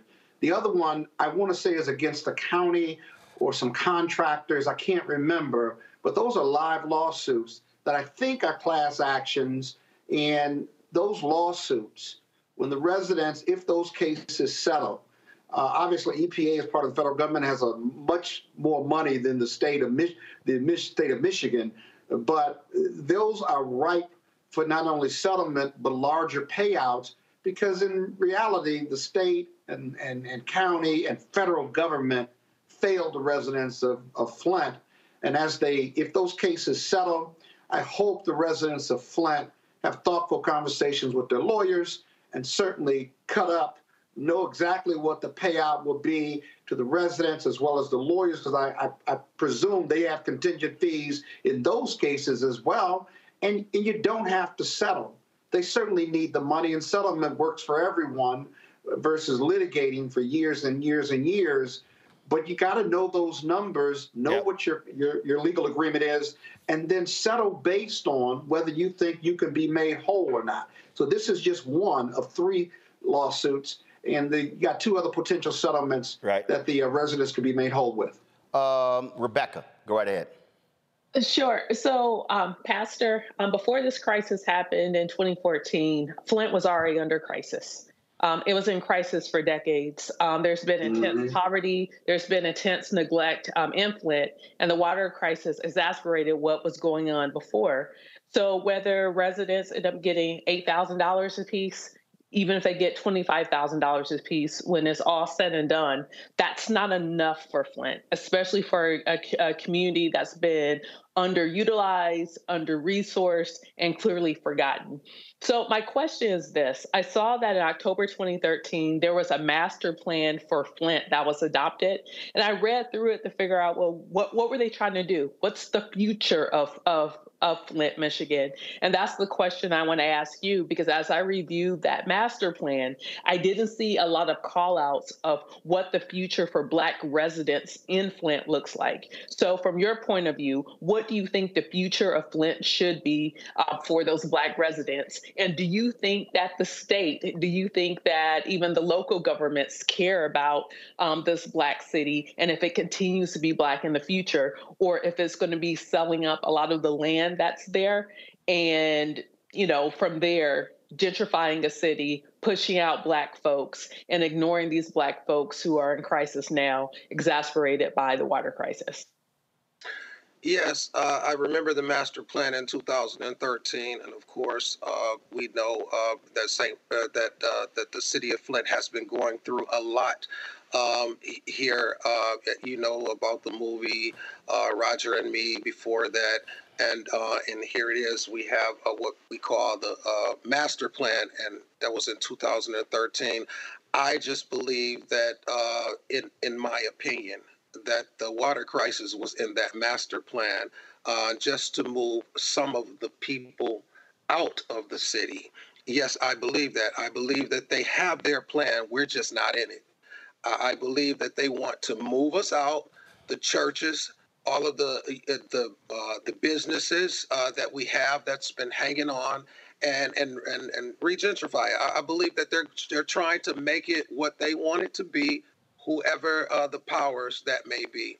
Uh, I myself are, is going to continue to fight because there's some people that don't want to leave. They want to fight. They want to stay uh, with what they have. It's some people even right now uh, that have come into our city and have bought a lot of land uh, for some odd reason. So we know that we're not in we're you know we're not in their plan, but together we can make a difference together we can we can cause change. And that's what i'm looking for. That's what i'm looking for a brighter a bigger a better brighter future for the city of flint.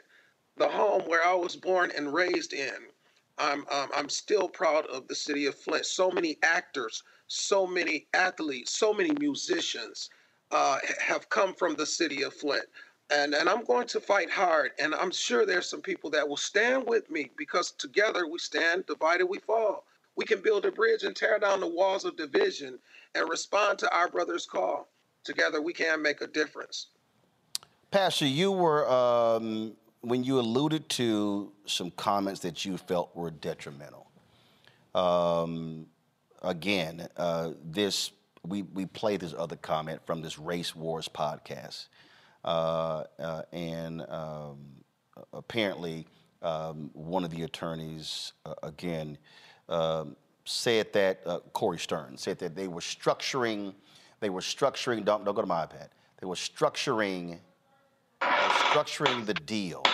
So quote, to to protect them from themselves.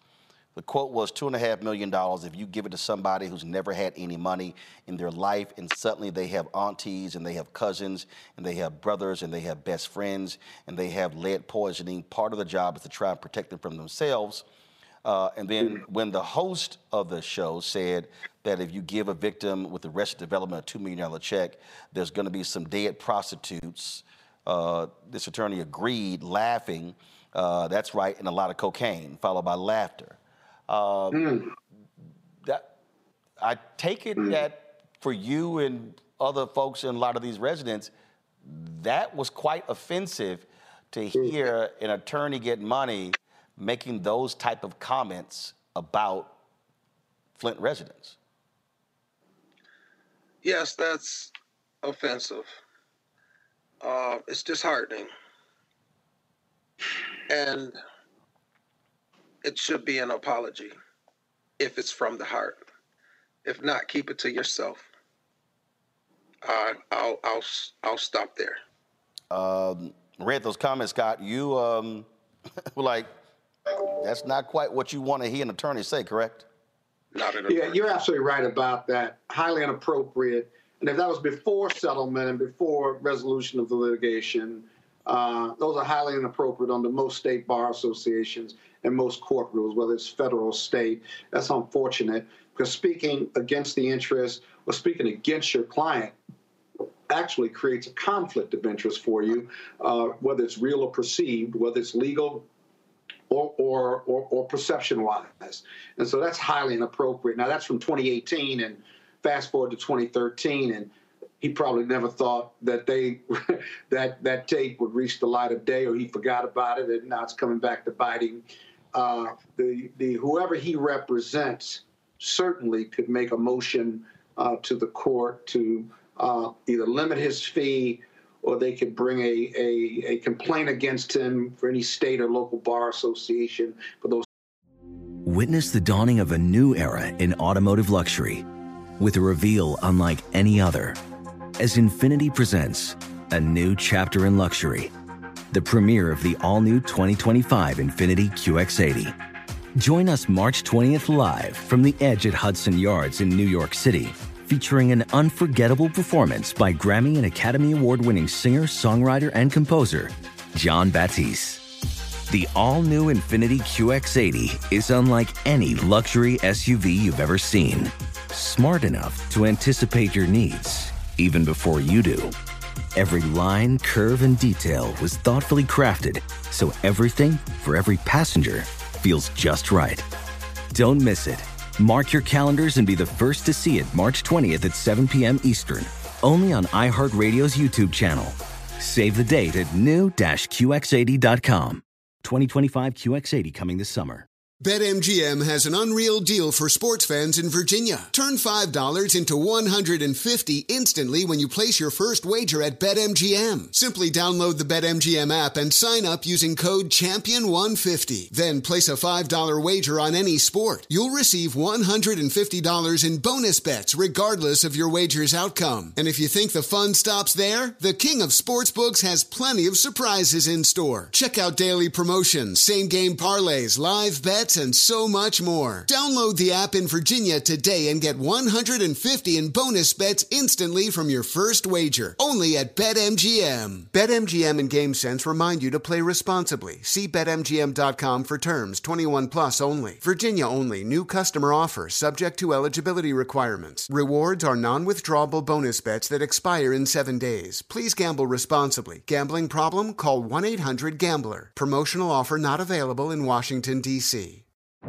Today's episode is brought to you by the American Society of Magical Negroes, a fresh satirical comedy about a secret society of magical black people starring Justice Smith, David Alan Grier, Ann Lee Bogan, and Nicole Byer. As an official selection of Sundance 2024, the American Society of Magical Negroes has been heralded by critics as an uproariously sharp-edged satire and a must-see. Only in theaters this Friday. Visit the American Society of Magical Negroes Film.com to get tickets now comments, especially if he was representing those those residents at the time he made these comments. That's Pastor, a possibility. I just don't know the timing. I gotcha. Pastor Thompson. Final comment. Yes, um, I agree. Uh, I agree uh, with, with, what you said as it relates to the attorney. Uh, I do, uh, in the final comments, uh, want to say uh, to keep us in in prayer and and I believe, and I want uh, the rest of uh, the nation to believe with me uh, that uh, the city of uh, Flint will rise up and be a beacon light unto uh, our nation, and rise up and to be what we once was, and um, and we're and we're moving forward together. it's a resilient communion community, and I want to let everybody know in the city of Flint that everything will be all right. That we are going to higher heights and deeper depths and to hold into God's unchanging hand, and together we'll we'll make a difference. Well, it's, it's, it's highly unfortunate that again in an American city, here we are 10 years later in April, and residents of Flint continue. Uh, uh, to have to deal with this, uh, I mean, I, I, can't imagine, and I think this is one of the things that for a lot of people, uh, it, it really is hard to fathom because we're just so used to you know, going to the faucet and turning the water on and putting a pot underneath it and boiling something in it or having a filtration system and drinking some water or even getting in the shower and or taking a bath or just even basically uh, washing hands. Uh, mm-hmm. And then all of a sudden, uh, your life changes. Uh, and, you know, we covered this story uh, 10 years ago. And to think about the number of women, um, the families who actually lost babies because of the Flint water crisis.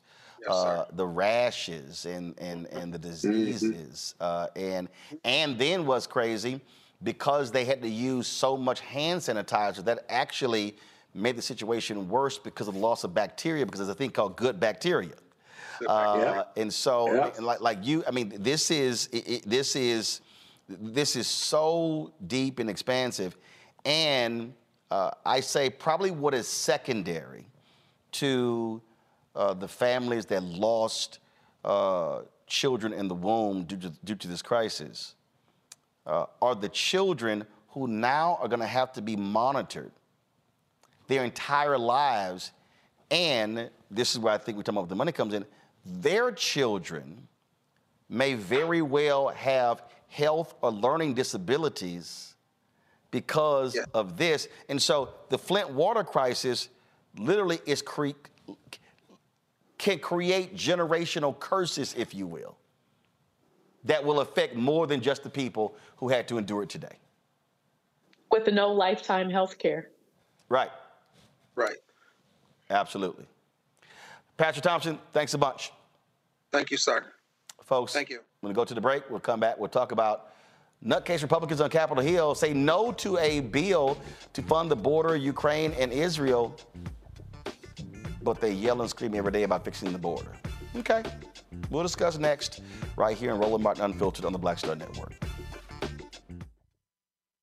You talk about blackness and what happens in black culture, we're about covering these things that matter to us, uh, speaking to our issues and concerns. This is a genuine people powered movement. There's a lot of stuff that we're not getting. You get it, and you spread the word. We wish to plead our own cause too long have others spoken for us. We cannot tell our own story if we can't pay for it. This is about uh, covering us. Invest in black owned media. Your dollars matter.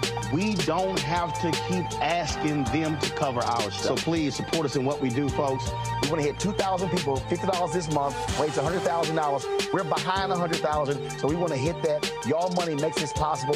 Check some money orders. Go to PO Box 57196, Washington, D.C. 20037 0196. The Cash App is dollar sign RM Unfiltered. PayPal is R Martin Unfiltered.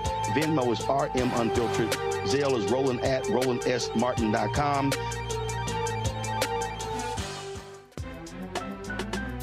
I'm Faraji Muhammad, live from LA. And this is The Culture. The Culture is a two way conversation. You and me. We talk about the stories, politics, the good, the bad, and the downright ugly. So join our community every day at 3 p.m. Eastern and let your voice be heard. Hey, we're all in this together. So let's talk about it and see what kind of trouble we can get into. It's The Culture, weekdays at 3, only on the Black Star Network. Next on the frequency, we have an incredible conversation with my guest, Nadirah Simmons, talking about her new book, First Thing First Hip Hop Ladies That Changed the Game. The founder of Gumbo Net tells us the stories behind the women in hip hop. Starting with the first woman that promoted the hip hop party to Megan Thee Stallion, there's even a chapter on me. Thank you so yes. much for including me in there. It's just so oh, like you, you had to be in there. That's next on the frequency on the Black Star Network. Me, Sherri Shepherd, and you know what you're watching Roland Martin Unfiltered.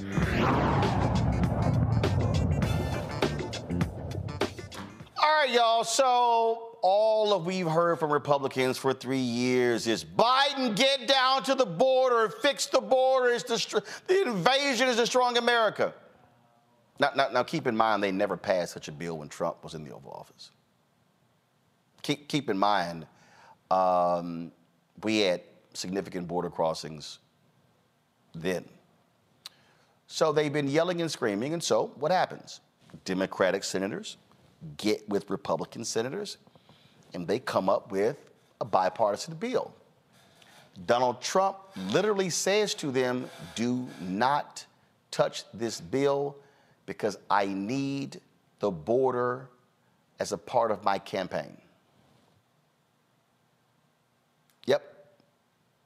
Today's vote $118 billion package for the border, Ukraine, and Israel fails 50 to 49. Here's Oklahoma Senator, Republican, Oklahoma Senator, he's a Republican, James Lankford of Oklahoma, y'all, okay, who Donald Trump endorsed on the floor, talking about the threats that he received if they even allowed this to become a vote. Some of them may have policy differences. Some of them have been very clear with me. They have political differences with the bill. They say it's the wrong time to solve the problem or let the presidential election solve this problem. In fact, I had a popular commentator four weeks ago that I talked to that told me flat out before they knew any of the contents of the bill, any of the content, none, nothing was out at that point, that told me flat out if you try to move a bill that solves the border crisis during this presidential year, I will do whatever I can to destroy you. Because I do not want you to solve this during the presidential election. By the way, they have been faithful to their promise and have done everything they can to destroy me in the past several weeks. Now, this is, I'm about to play y'all, this is the head of the Border Patrol, who's also head of the Border Patrol Union, on Fox News saying, pass this bill. Listen to this. Whatever goes forth has to be much better immediately. Eh, Harris, we're not going to get much better immediately, so I'm going to take those incremental steps. If this were going to tie Donald Trump's hands, I would be opposed to it immediately. It doesn't. It doesn't tr- tie any good administration's hands. So why it do you think he's against ties, it? It, I, I I have no idea. I haven't spoken with him about it. If he if he has specific issues, let him air those issues. I will give the positive points in this bill. There are negative points, but if we don't even let this bill come to light, if this bill doesn't even go to the floor, we don't even get amendments, and that's what everybody's talking about. Everybody's talking about killing it before you're able to even offer amendments. That's wrong. Let's have the whatever So- goes. So, what we have here, Rebecca, are a bunch of frauds and hypocrites. Mm-hmm. So, what they're saying is, oh, we have no problem, no problem from now until Inauguration Day with the border, with the crossings, with the invasion, because, mm-hmm. because we need to give Donald Trump the border issue to campaign on. And shame on the Democrats if they can't figure out how to take back the House and retain the Senate with uh, with a lot of this clownish behavior. Here's the bottom line: um, the Republican Party right now is saying that they're not a serious party seeking um, policy solutions um, to move our country forward. Full stop. They're not just saying it in secret. They're not just saying it quietly at fundraisers, but they're saying it like w- wide out, wide um, in the open. And then their votes on the floor of the House and the floor in the Senate is reflecting it. So now the Democrats, just some friendly, free advice, do something about it. Make this a voting issue. Run ads about this, and then talk about your plan. So it also isn't just good enough to say, well, this is what the Republicans aren't doing, but Democrats actually need to talk about, and this is what we're going to do to make sure that we're securing our border. Because after all, we should have a secure border. Here is Texas Congressman Dan Crenshaw, uh, not too happy with his uh, colleagues. Um, I, I understand some Republicans are saying we don't need any changes to law. Then why did we write, H- write HR two? Why did we Why did we do that? Why didn't Trump just shut down the border? If you just think we don't need any changes to the law, he couldn't. He had to make a deal with Mexico, and he did a great job doing that. Um, but he had to rely on literally international agreements to get it under control. We do need changes to law. You got to change those loopholes in asylum. You got to raise the bar for asylum. You've got to make it very clear that there's no paroling. Um, you need to institute remain in Mexico as an authority in law. There- you know, these are really simple fixes that need to be done. Um, and you know that emergency authority that everybody interpreted, I think, as entries. You need to clean that up. You need to make that clear that that's not entries; it's encounters. Probably, I would decrease that number vastly too. I think 5,000 is way beyond an emergency per day. You know, I think it should be closer to 1,000. But like, you know, reasonable people can can actually can actually make a good bill here. That's what the House should be doing. Do you have high hopes for that? no, um, Why not? But I'm but I'm still going to try. I'm still going to try. So, th- so this right here, Scott, again, shows you how Republicans are frauds on this issue. They will sit here and whine and complain. And, and I, I saw Bill Maher, I saw all these people talking about, oh, oh, the president, he already has the authority to do so. Crenshaw said it. Okay, if the president has the authority to shut down the border without any additional action from Congress, then why didn't Trump do it? Why did right. Trump why did Trump say I need a border bill from Congress? Anybody saying that Biden can do it, they're lying. They're flat out lying. It's simply not true. Yeah, but the Republicans don't give don't care about the border. This proves they don't care about the border.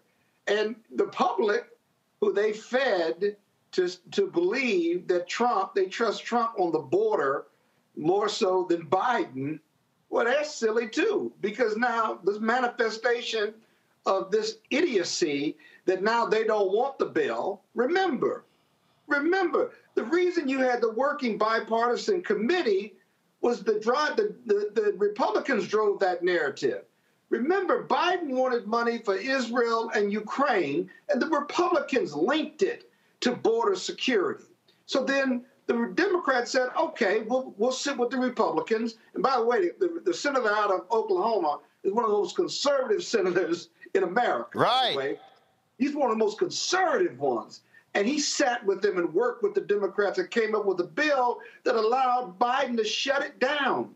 Whether it's 5,000, whatever the number, it gave him discretion to shut it down which is what border security means to Republicans. It means we don't want them black and brown people coming across our borders. Now, if they weren't black or brown, they wouldn't have any problem with all those people coming across the border. Let's just call it the way it is. It's rooted in racism. But but here again, they drove the narrative, they linked it, and as soon as Trump says, don't do it, blame me, we now know that this is the Trump Republican organization. It's not a Republican party, it's a Trump party because Trump runs the House, he runs the Republican Senate, he runs the RNC, and he's crass and crude and crazy, and they act crass, crude, and crazy too. Think about it. They act just like he does because he's their puppeteer. And so I don't want to hear the Republicans talk about the border anymore. We care about the border or Biden or they're going to impeach my Mayorkas. They can't even impeach my Mayorkas because even the Republican conservatives, some of them say that's crazy. It's a policy piece. How are you going to how you going to um, uh, impeach Mayorkas at the same time have a right. bill that the Republicans put together and then and then you you reject the bill. You throw Lankford under the under the bus. If you do that to your own, the hell you think you're going to do to the country? And, and I love, I love. Come on, have at it, Roland. I, have at it. I, I, love, I love seeing another Texas Republican, Chip Roy, literally say, "Donald Trump, you're a liar." Listen to this. No, we're not going to just pass the buck and say that oh, any president can walk in and secure the border.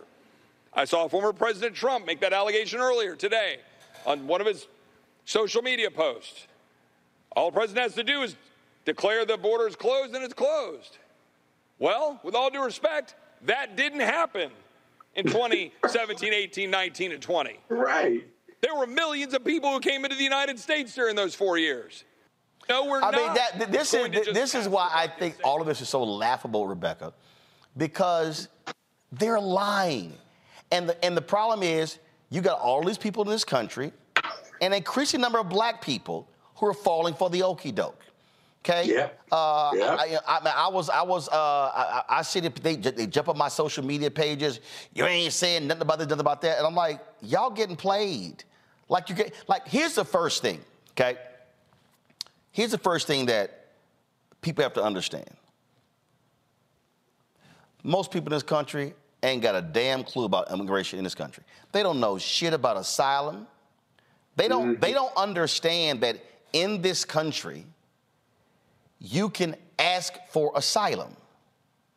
There's actually an asylum process. Rebecca, they don't know jack about the visas. The number of people who are in this country on visas. How about Donald Trump's wife, Melania? Didn't she come into this country on like a genius visa or something like that? And then it expired or something like that. What, first no of all, there's found. nothing about there's nothing about Melania Trump that's genius. Um, And she so, could be. You just don't know. No, She no, no, You no, just don't know. No, there's nothing. Leave Maybe it's not an alone academic genius, Roland. Leave Melania No. alone. Now, don't bring her into this. Make No, this no, no, no, no, no. I'm There's I- other no. forms of intelligence, Roland. Yeah, Maybe no, that's it's- what she had. It it it it, it, hey, it, it ain't genius. Uh, and so and, and then and then it's and, as old as time. It may not be genius, but it's as old as time. She has something going for her. Hey, Leave her alone. Hey she has y'all, something going hey for her. y'all, we we we finished we finished the, we finished the Fani and Wade segment a long time ago. Uh, y'all, uh, y'all, I, I'm like the theme song of this show gonna be the whole Jodeci greatest hits. The way y'all going. Um, the, the, the thing the thing here that that that drives me crazy and and, and these, the, people try to come at me man there you go justify immigration they don't even understand the reality uh, of immigration don't even understand when we talk about process when we talk about um, in terms of what's going on when we talk about crossings you literally can't shut the border you can't. We. This is not the northern border with Canada where you have st- you you you physically can't. But you do have to create a situation where you get under control what's happening. And when you have the head of border patrol, I'm sorry, what's your border patrol? The people that patrol the border say The union, by the way, union leader. say the resources in here, the methods in here, all these things we need to combat it. They go, nah, uh-uh. Because you know why? What, what, what we're gonna see, Fox News, conservative radio, conservative digital, all we're going to hear from Republicans between now and election day, border, border, border, border. Because Rebecca, they mm-hmm. can't run on the economy. They can't run on any of that. They want to scare Americans, and they they're scaring white people. They're sca- they're taking your jobs. They're stealing from you, and black folks have fallen for that okey doke. And I'm not saying that we should not have a problem with having to provide resources, but guess what, y'all? In this country, you don't let people starve. You don't let people die. That's not what this country does. And for any any black Republican out there who's running their mouths, please, by all means, tell me the difference between wet foot and dry foot. Because guess what? If you're Cuban, American welcome you with open arms. But if you're Haitian, they send you back. Don't sit here and talk to me about immigration. Witness the dawning of a new era in automotive luxury with a reveal unlike any other as Infiniti presents a new chapter in luxury, the premiere of the all new 2025 Infiniti QX80. Join us March 20th live from the edge at Hudson Yards in New York City, featuring an unforgettable performance by Grammy and Academy Award winning singer, songwriter, and composer, Jon Batiste. The all new Infiniti QX80 is unlike any luxury SUV you've ever seen. Smart enough to anticipate your needs even before you do.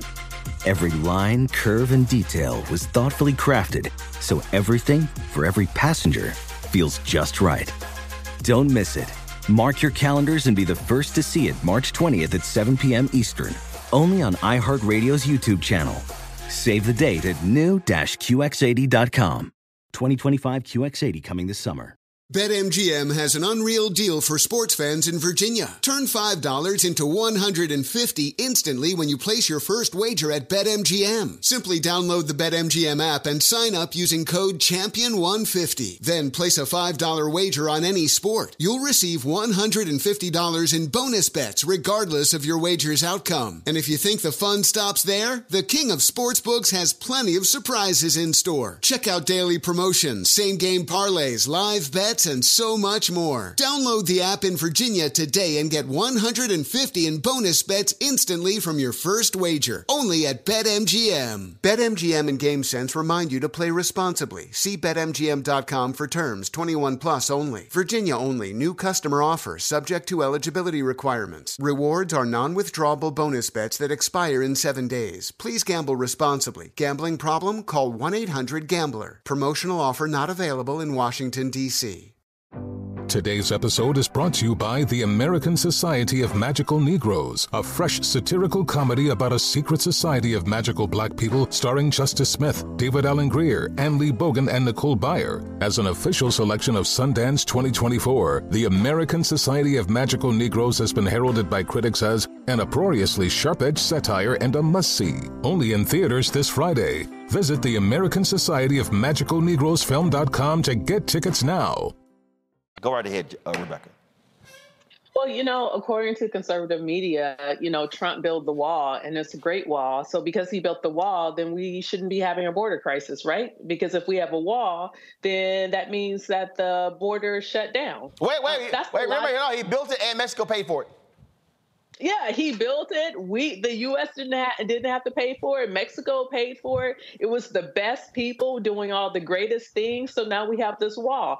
So it, it, it's it's so nonsensical with how um, conservative media is talking about the border crisis and how they're actually talking about national security at the border. One thing that I would say that I would like um, the Biden administration to do is figure out there's a way to increase the number of administrative judges to place them at the border so you could process asylum folks seeking asylum a lot faster um, give them a ticket, give them a court date, um, not a ticket, but um, process their information, have them fill out the application, give them a court date for when to return to actually have um, their hearing. Um, those are things that I think the administration can do.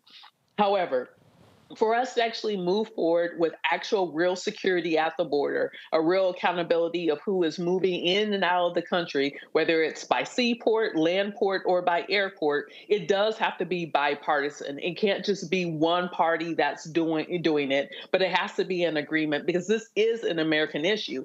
Um, but to your point, there's so much mis- misinformation uh, um, out there. Like I see in the comments on YouTube, um, even tonight, you know, every once in a while, oh, well, the migrants in Chicago, are you all going to talk about that? Or what about the ones in New Jersey? Are you going to talk about that? Or I heard in Kansas City, there were some migrants just running all over the city. You know, the question I have for folks who continue to post things like that, where are your primary sources? Where are you getting that information? Because Mhm. what's happening is there's an echo chamber saying, well, I heard there's some migrants. And then, well, you know what? The Democrats are giving them, you know, hundreds of dollars on credit cards and debit cards, and they're giving all of your money, um, you American taxpayer, um, to these migrants. Those things in that scale simply isn't happening. Um, for example, many of the migrants who have been, in my opinion, illegally and um, forcibly um, um, bussed or or flown from um, Florida or from Texas under the Republican governors up to Martha Vineyard, Martha's Vineyard, or even New York City, or even Washington D.C.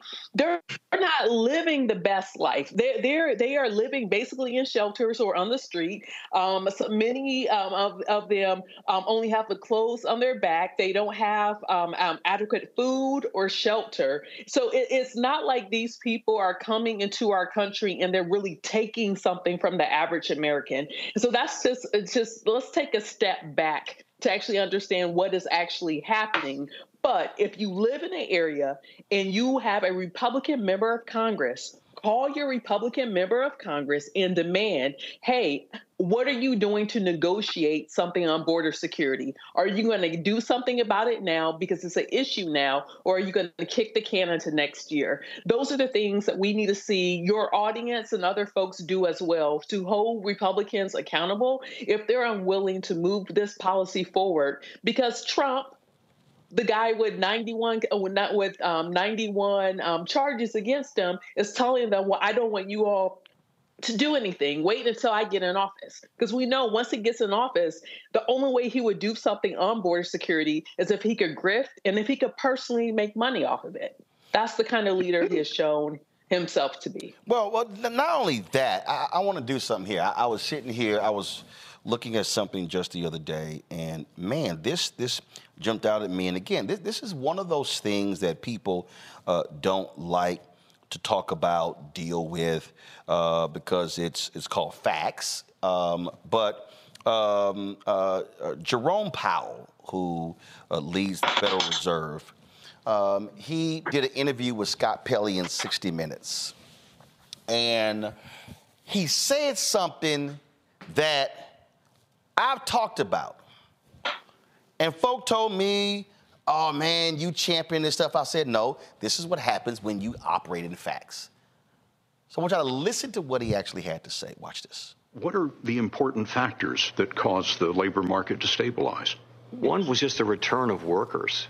Several million people were just gone from the labor force for whatever reason. Many of them didn't want to go back to their old jobs because of COVID or because they just didn't want to be. They had moved on with their lives. So so there was a desperate shortage of workers. And what happened is we expected people to come right back into the workforce in 2022. They mostly didn't. And then, and then we, we thought, well, maybe that's not going to happen. And then it happened in 2023. We had a combination of rising labor force participation in prime age workers. And we also had, a, with that, we had a resumption of immigration. So there was really no immigration net in, or very little during the pandemic. But in 2023, we saw immigration move back up to the levels that would have been normal before the pandemic. And those two things together made a real difference in labor supply. So it's really a supply story. Uh, that, that's the main thing I would point to. Why was immigration important? Because immigrants come in and they, they tend to work at a rate that is at or above that for, for non immigrants. Or immigrants who come to the country tend to be in the workforce at a slightly higher level than Americans do, but that's largely because of the age difference. They, they, tend to skew younger. Why is immigration so important to the economy? First of all, immigration policy is, some, is not the Fed's job. We don't set immigration policy, we don't comment on it. I will say, over time, though, the U.S. economy has benefited from immigration, and, and frankly, just in the last year, a, a big part of the story of the labor market coming back into better balance is immigration returning to levels that were more typical of the pre-pandemic era. The country needed the workers. It did. Right there. Mm-hmm. And that and see, Scott, this is the thing that and, and, and I'm, I'm seeing the comments uh, in, in, in, the section. And and and people they sitting, man, uh, I've seen these other people out here run their mouth, man, you championing this. Y'all, you can sit here and live in denial. But the fact of the matter is, and I've said this repeatedly on this show, you, you are not going, you have, when you talk about the labor market, when you talk about gross domestic product, when you talk about an economic output, if you do not have available workers to do fundamental aspects of the economy, you're not going to have a growing economy. This is the chair of the Federal Reserve who's saying immigration plays a role in the economy of this country. We've detailed it before in the show as well.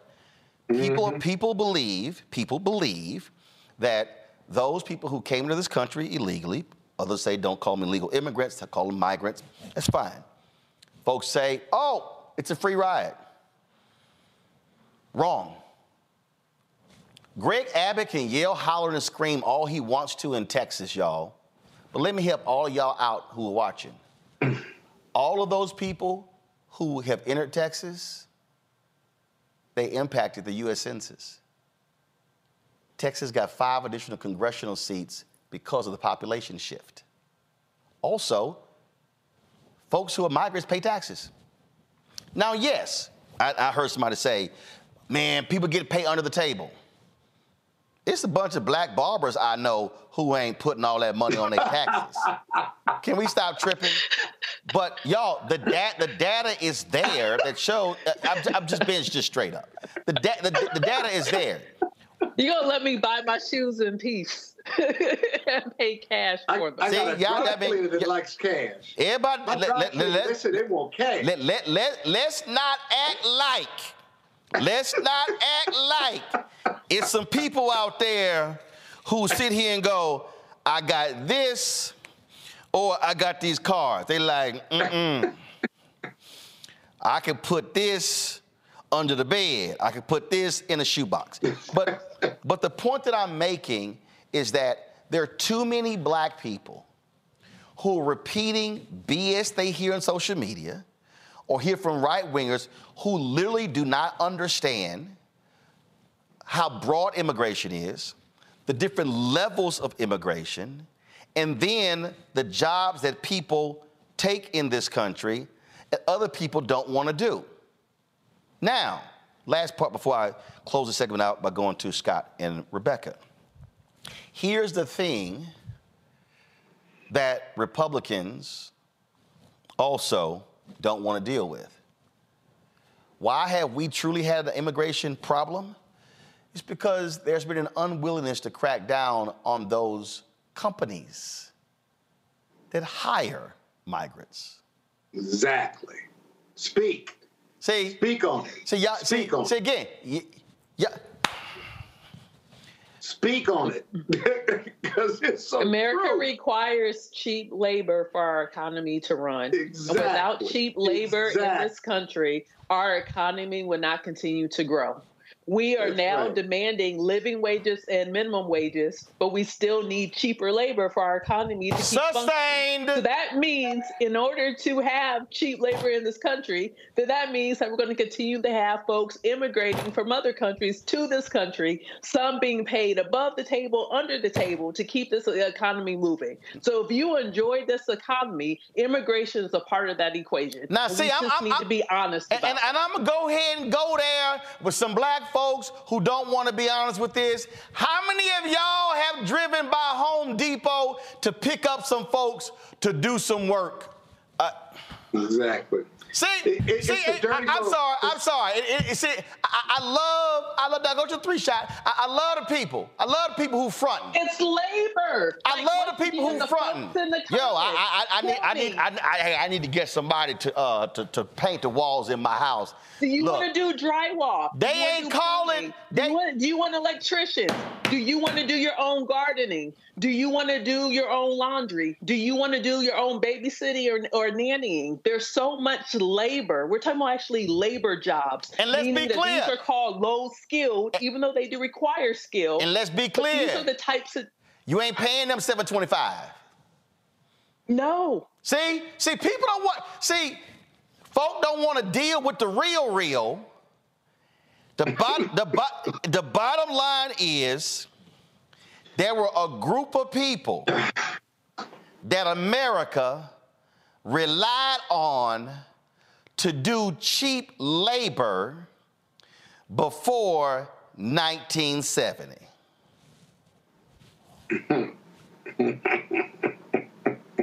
Who do they look like? The three of us.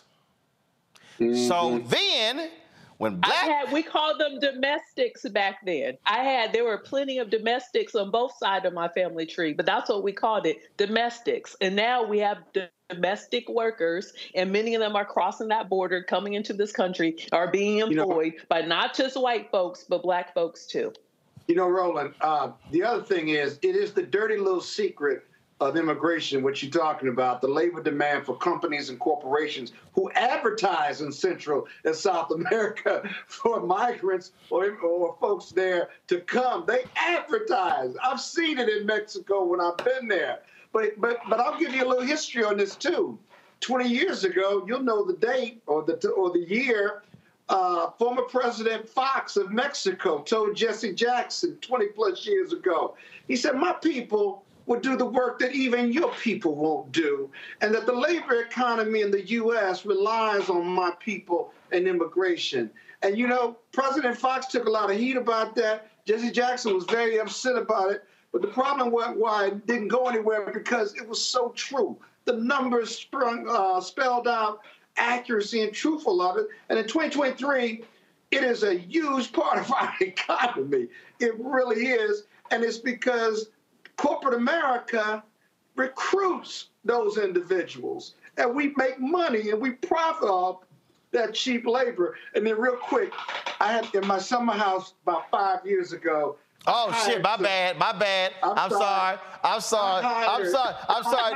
I'm sorry. That I'm sorry. That I'm sorry. I'm sorry. See that that see Scott the bougie moment slipped uh, at my summer house. The summer house. Yeah, I did, but On the I hired this, Is it I hired this black Scott? company to do to paint the outside of my house, and they they they were taking a week for what should have been two or three days. They were taking long lunch breaks. They were even drinking on, on the job painting.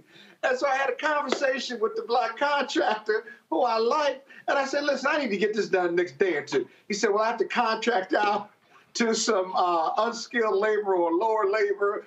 Basically, what he was talking about was South Americans or Central Americans. I said, "Go get them, go get them," and I'm not being racist.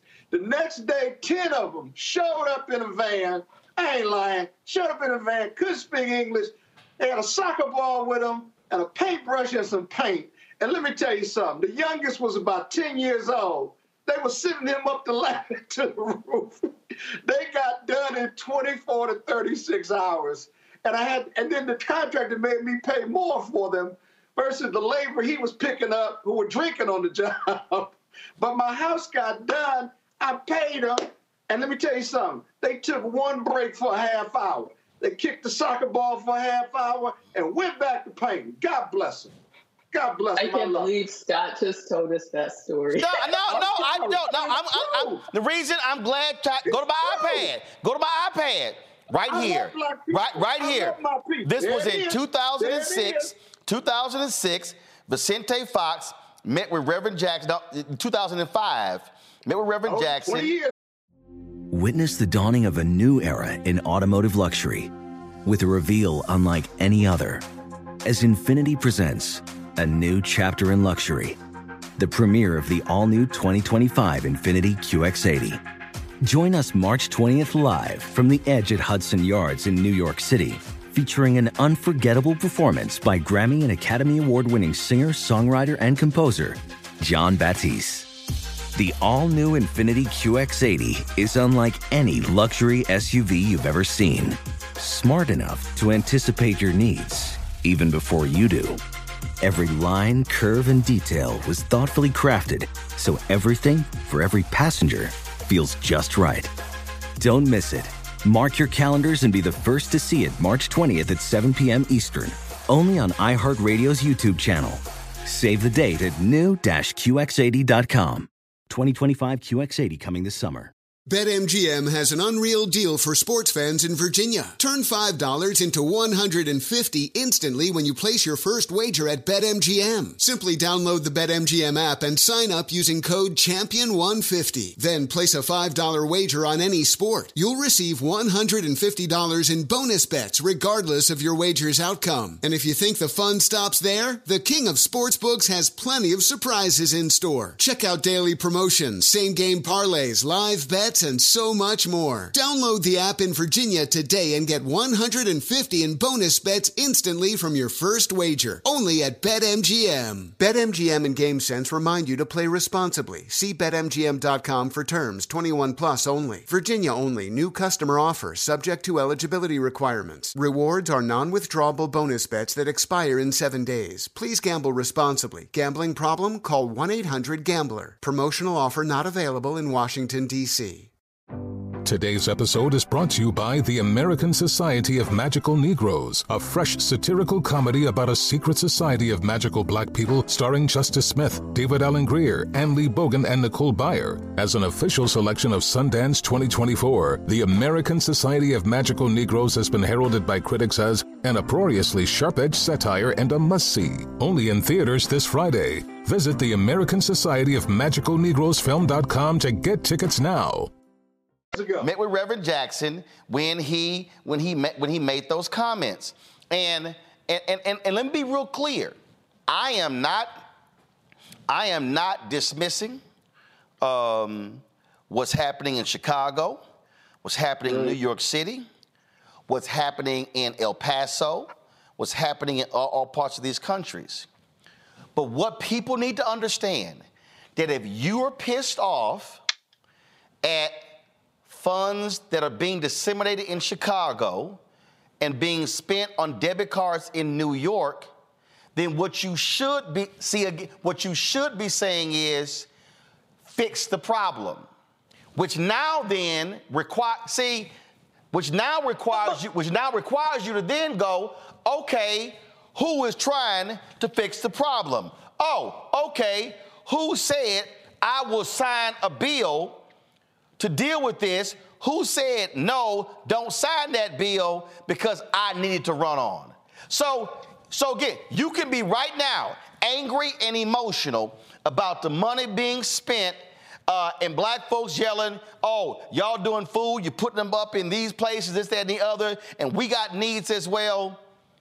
But you don't want to really speak to what is the fundamental issue is that what we just talked about America, major corporations, neighborhoods, individuals, mm-hmm. y'all don't want to deal with that shit or not. We, oh, as Americans, white, black, and Latino, and Asian, and Native American, we like cheap labor. And those folks, whether they from Venezuela, Nicaragua, Mexico, or whatever, they will work for cheap. And what does Scott say? They took one break, and folk like that. So let's stop BSing around this issue. Final comment, um, Rebecca. Well, Roland, one thing that I want to point out for the audience, there this is exploitation. This is yes, based upon capitalism in this country. So, exploitation. So what, yes. So want to be clear, but I also want to ah. talk about where black people fit in this equation when it comes to cheap labor exploitation. What they do is they over police us, they throw us in prison, and then for pennies on the dollar, we work for these same corporations when we're locked up in jail. So I want people to understand like where it fits. It fits with migrants crossing the border and being recruited by these companies, and then these same companies having contracts with the state of Mississippi, with the state of Nebraska, with the state of Utah, with the state of California to contract out free labor for those largely black men black young men who are now in prison because they're over policed and they're targeted. Um, and, you know, it, it's a scheme of, exploit, of exploitation. So I just want to point out to the audience this is also a black issue as well. And it's about exploitation in this country for cheap labor. It's either happening through the prison system or it's happening with yep. undocumented folks crossing the border. Right. Just so we're clear, Same for system. my story, I played market rate. I paid the quote they gave me. I paid it. So I wasn't exploiting See, nobody. Right, I was just right saying here. Hold up. they work. We're going to ignore child labor. We're going to ignore child labor, nobody, Scott. You know, my, my, Scott. my beach house needed to be painted. I'm Scott, sorry. Don't Scott, be mad at Scott, at you told on well, yourself. Well, you could have painted it. You could have painted Scott, it. Scott, you, Scott, you told on yourself when you said they ran the 10-year-old up and down the ladder. So now that was child was labor. That, that was child labor. That was eh, eh, hey, hey, child labor. People would and, tell you anything. And, and the moment, handle it, handle it. In the moment, in the moment Scott said I paid market rate, you know he was not paying fifteen dollars an hour. Whatever they gave me, I paid. Whatever they gave me. that's not market rate. Okay, that ain't oh, that, that, that, that, no no no no no no that, that's don't you dare judge that, that's me. market rate. Are, that's right? the that's the black don't market I'm rate. Judging. I do the best I I'm can judging. out here. I'm trying to help I'm people. judging I you. help people and vendors. See, now y'all need to understand why that's a problem. It was some other stories I'm gonna get to. I ain't got time to get to them. Uh, let, let, let, me think. Yeah, I gotta uh, go too. Yeah, man. yeah. Well, I gotta go. Yeah, you gotta go after you told that, that damn painting your beach house, my summer house story. Well, what's God, wish that? me happy birthday. Today is my birthday. Wish me happy Don't birthday, hate me because Scott. I'm beautiful. Rebe- and I Scott, love- Scott, I, and I got Scott, beach. Scott, stop talking. She said, "Wish you happy birthday." Happy birthday. It's my birthday. Happy birthday. How old are you? 20, 25? You look 25. And, and matter of fact, while you're there, since you didn't pay them damn migrant workers, why don't you cash app her some birthday money? I tried. Your, your app don't work. I, I'm Nah, Cash trying to app fight. Rebecca one nine oh eight. Cash app Rebecca R E B E K A H one nine oh eight. And Scott, and Scott, her market rate ain't they market rate. I gotta go. Uh, Rebecca Scott, Rebecca, happy birthday. Uh, thanks Thank a bunch. Uh, all right, Happy y'all. birthday. Uh, that's it. That is uh, it for us. Uh, Lord have mercy. Lord, black people, black people, black people. Uh, that is it, y'all. Uh, uh, please support us in what we do. Uh, join our Bring the Funk fan club. Uh, you, of course, the, you know, look, look, we cover the stuff folk don't want to deal with. Send your check and money order to PO Box 57196, Washington, D.C. 20037 0196. Cash App, dollar sign RM Unfiltered, PayPal, R Martin Unfiltered. Venmo is RM Unfiltered, Zelle, Roland at RolandSMartin.com, Roland at RolandMartin uh. And of course, you can also uh, support us. Uh, get my book, White Fear How the Browning of America is Making White Folks Lose Their Minds, available uh, at bookstores uh, nationwide. Download the Black Star Network app. Uh, of course, uh, you know where to get that. Uh, Apple phone, Android phone, Apple TV, Android TV, Roku, Amazon Fire TV, Xbox One, Samsung Smart TV, and watch our 24-hour streaming channel, Amazon News, by going to Amazon Fire. Tell Alexa play news from the Black Star Network. Amazon, you can also Plex TV, Amazon Freevee, Amazon Prime Video. Folks, that's it. Let me shout out Lane College. So Lane, uh, this is one of the places where y'all know I only wear gear where I visit. Uh, and so I gave uh, a commencement speech at Lane. Uh, and so Lane was like, yo, we ain't never seen you with gear. I said, y'all ain't sent me none. Uh, so uh, they sent me this, ru- uh, what do you call it? This is like rugby, rugby shirt. So shout out to Lane College for sending me this rugby shirt. I appreciate it and hope to see y'all soon. All right, y'all take care. Holla!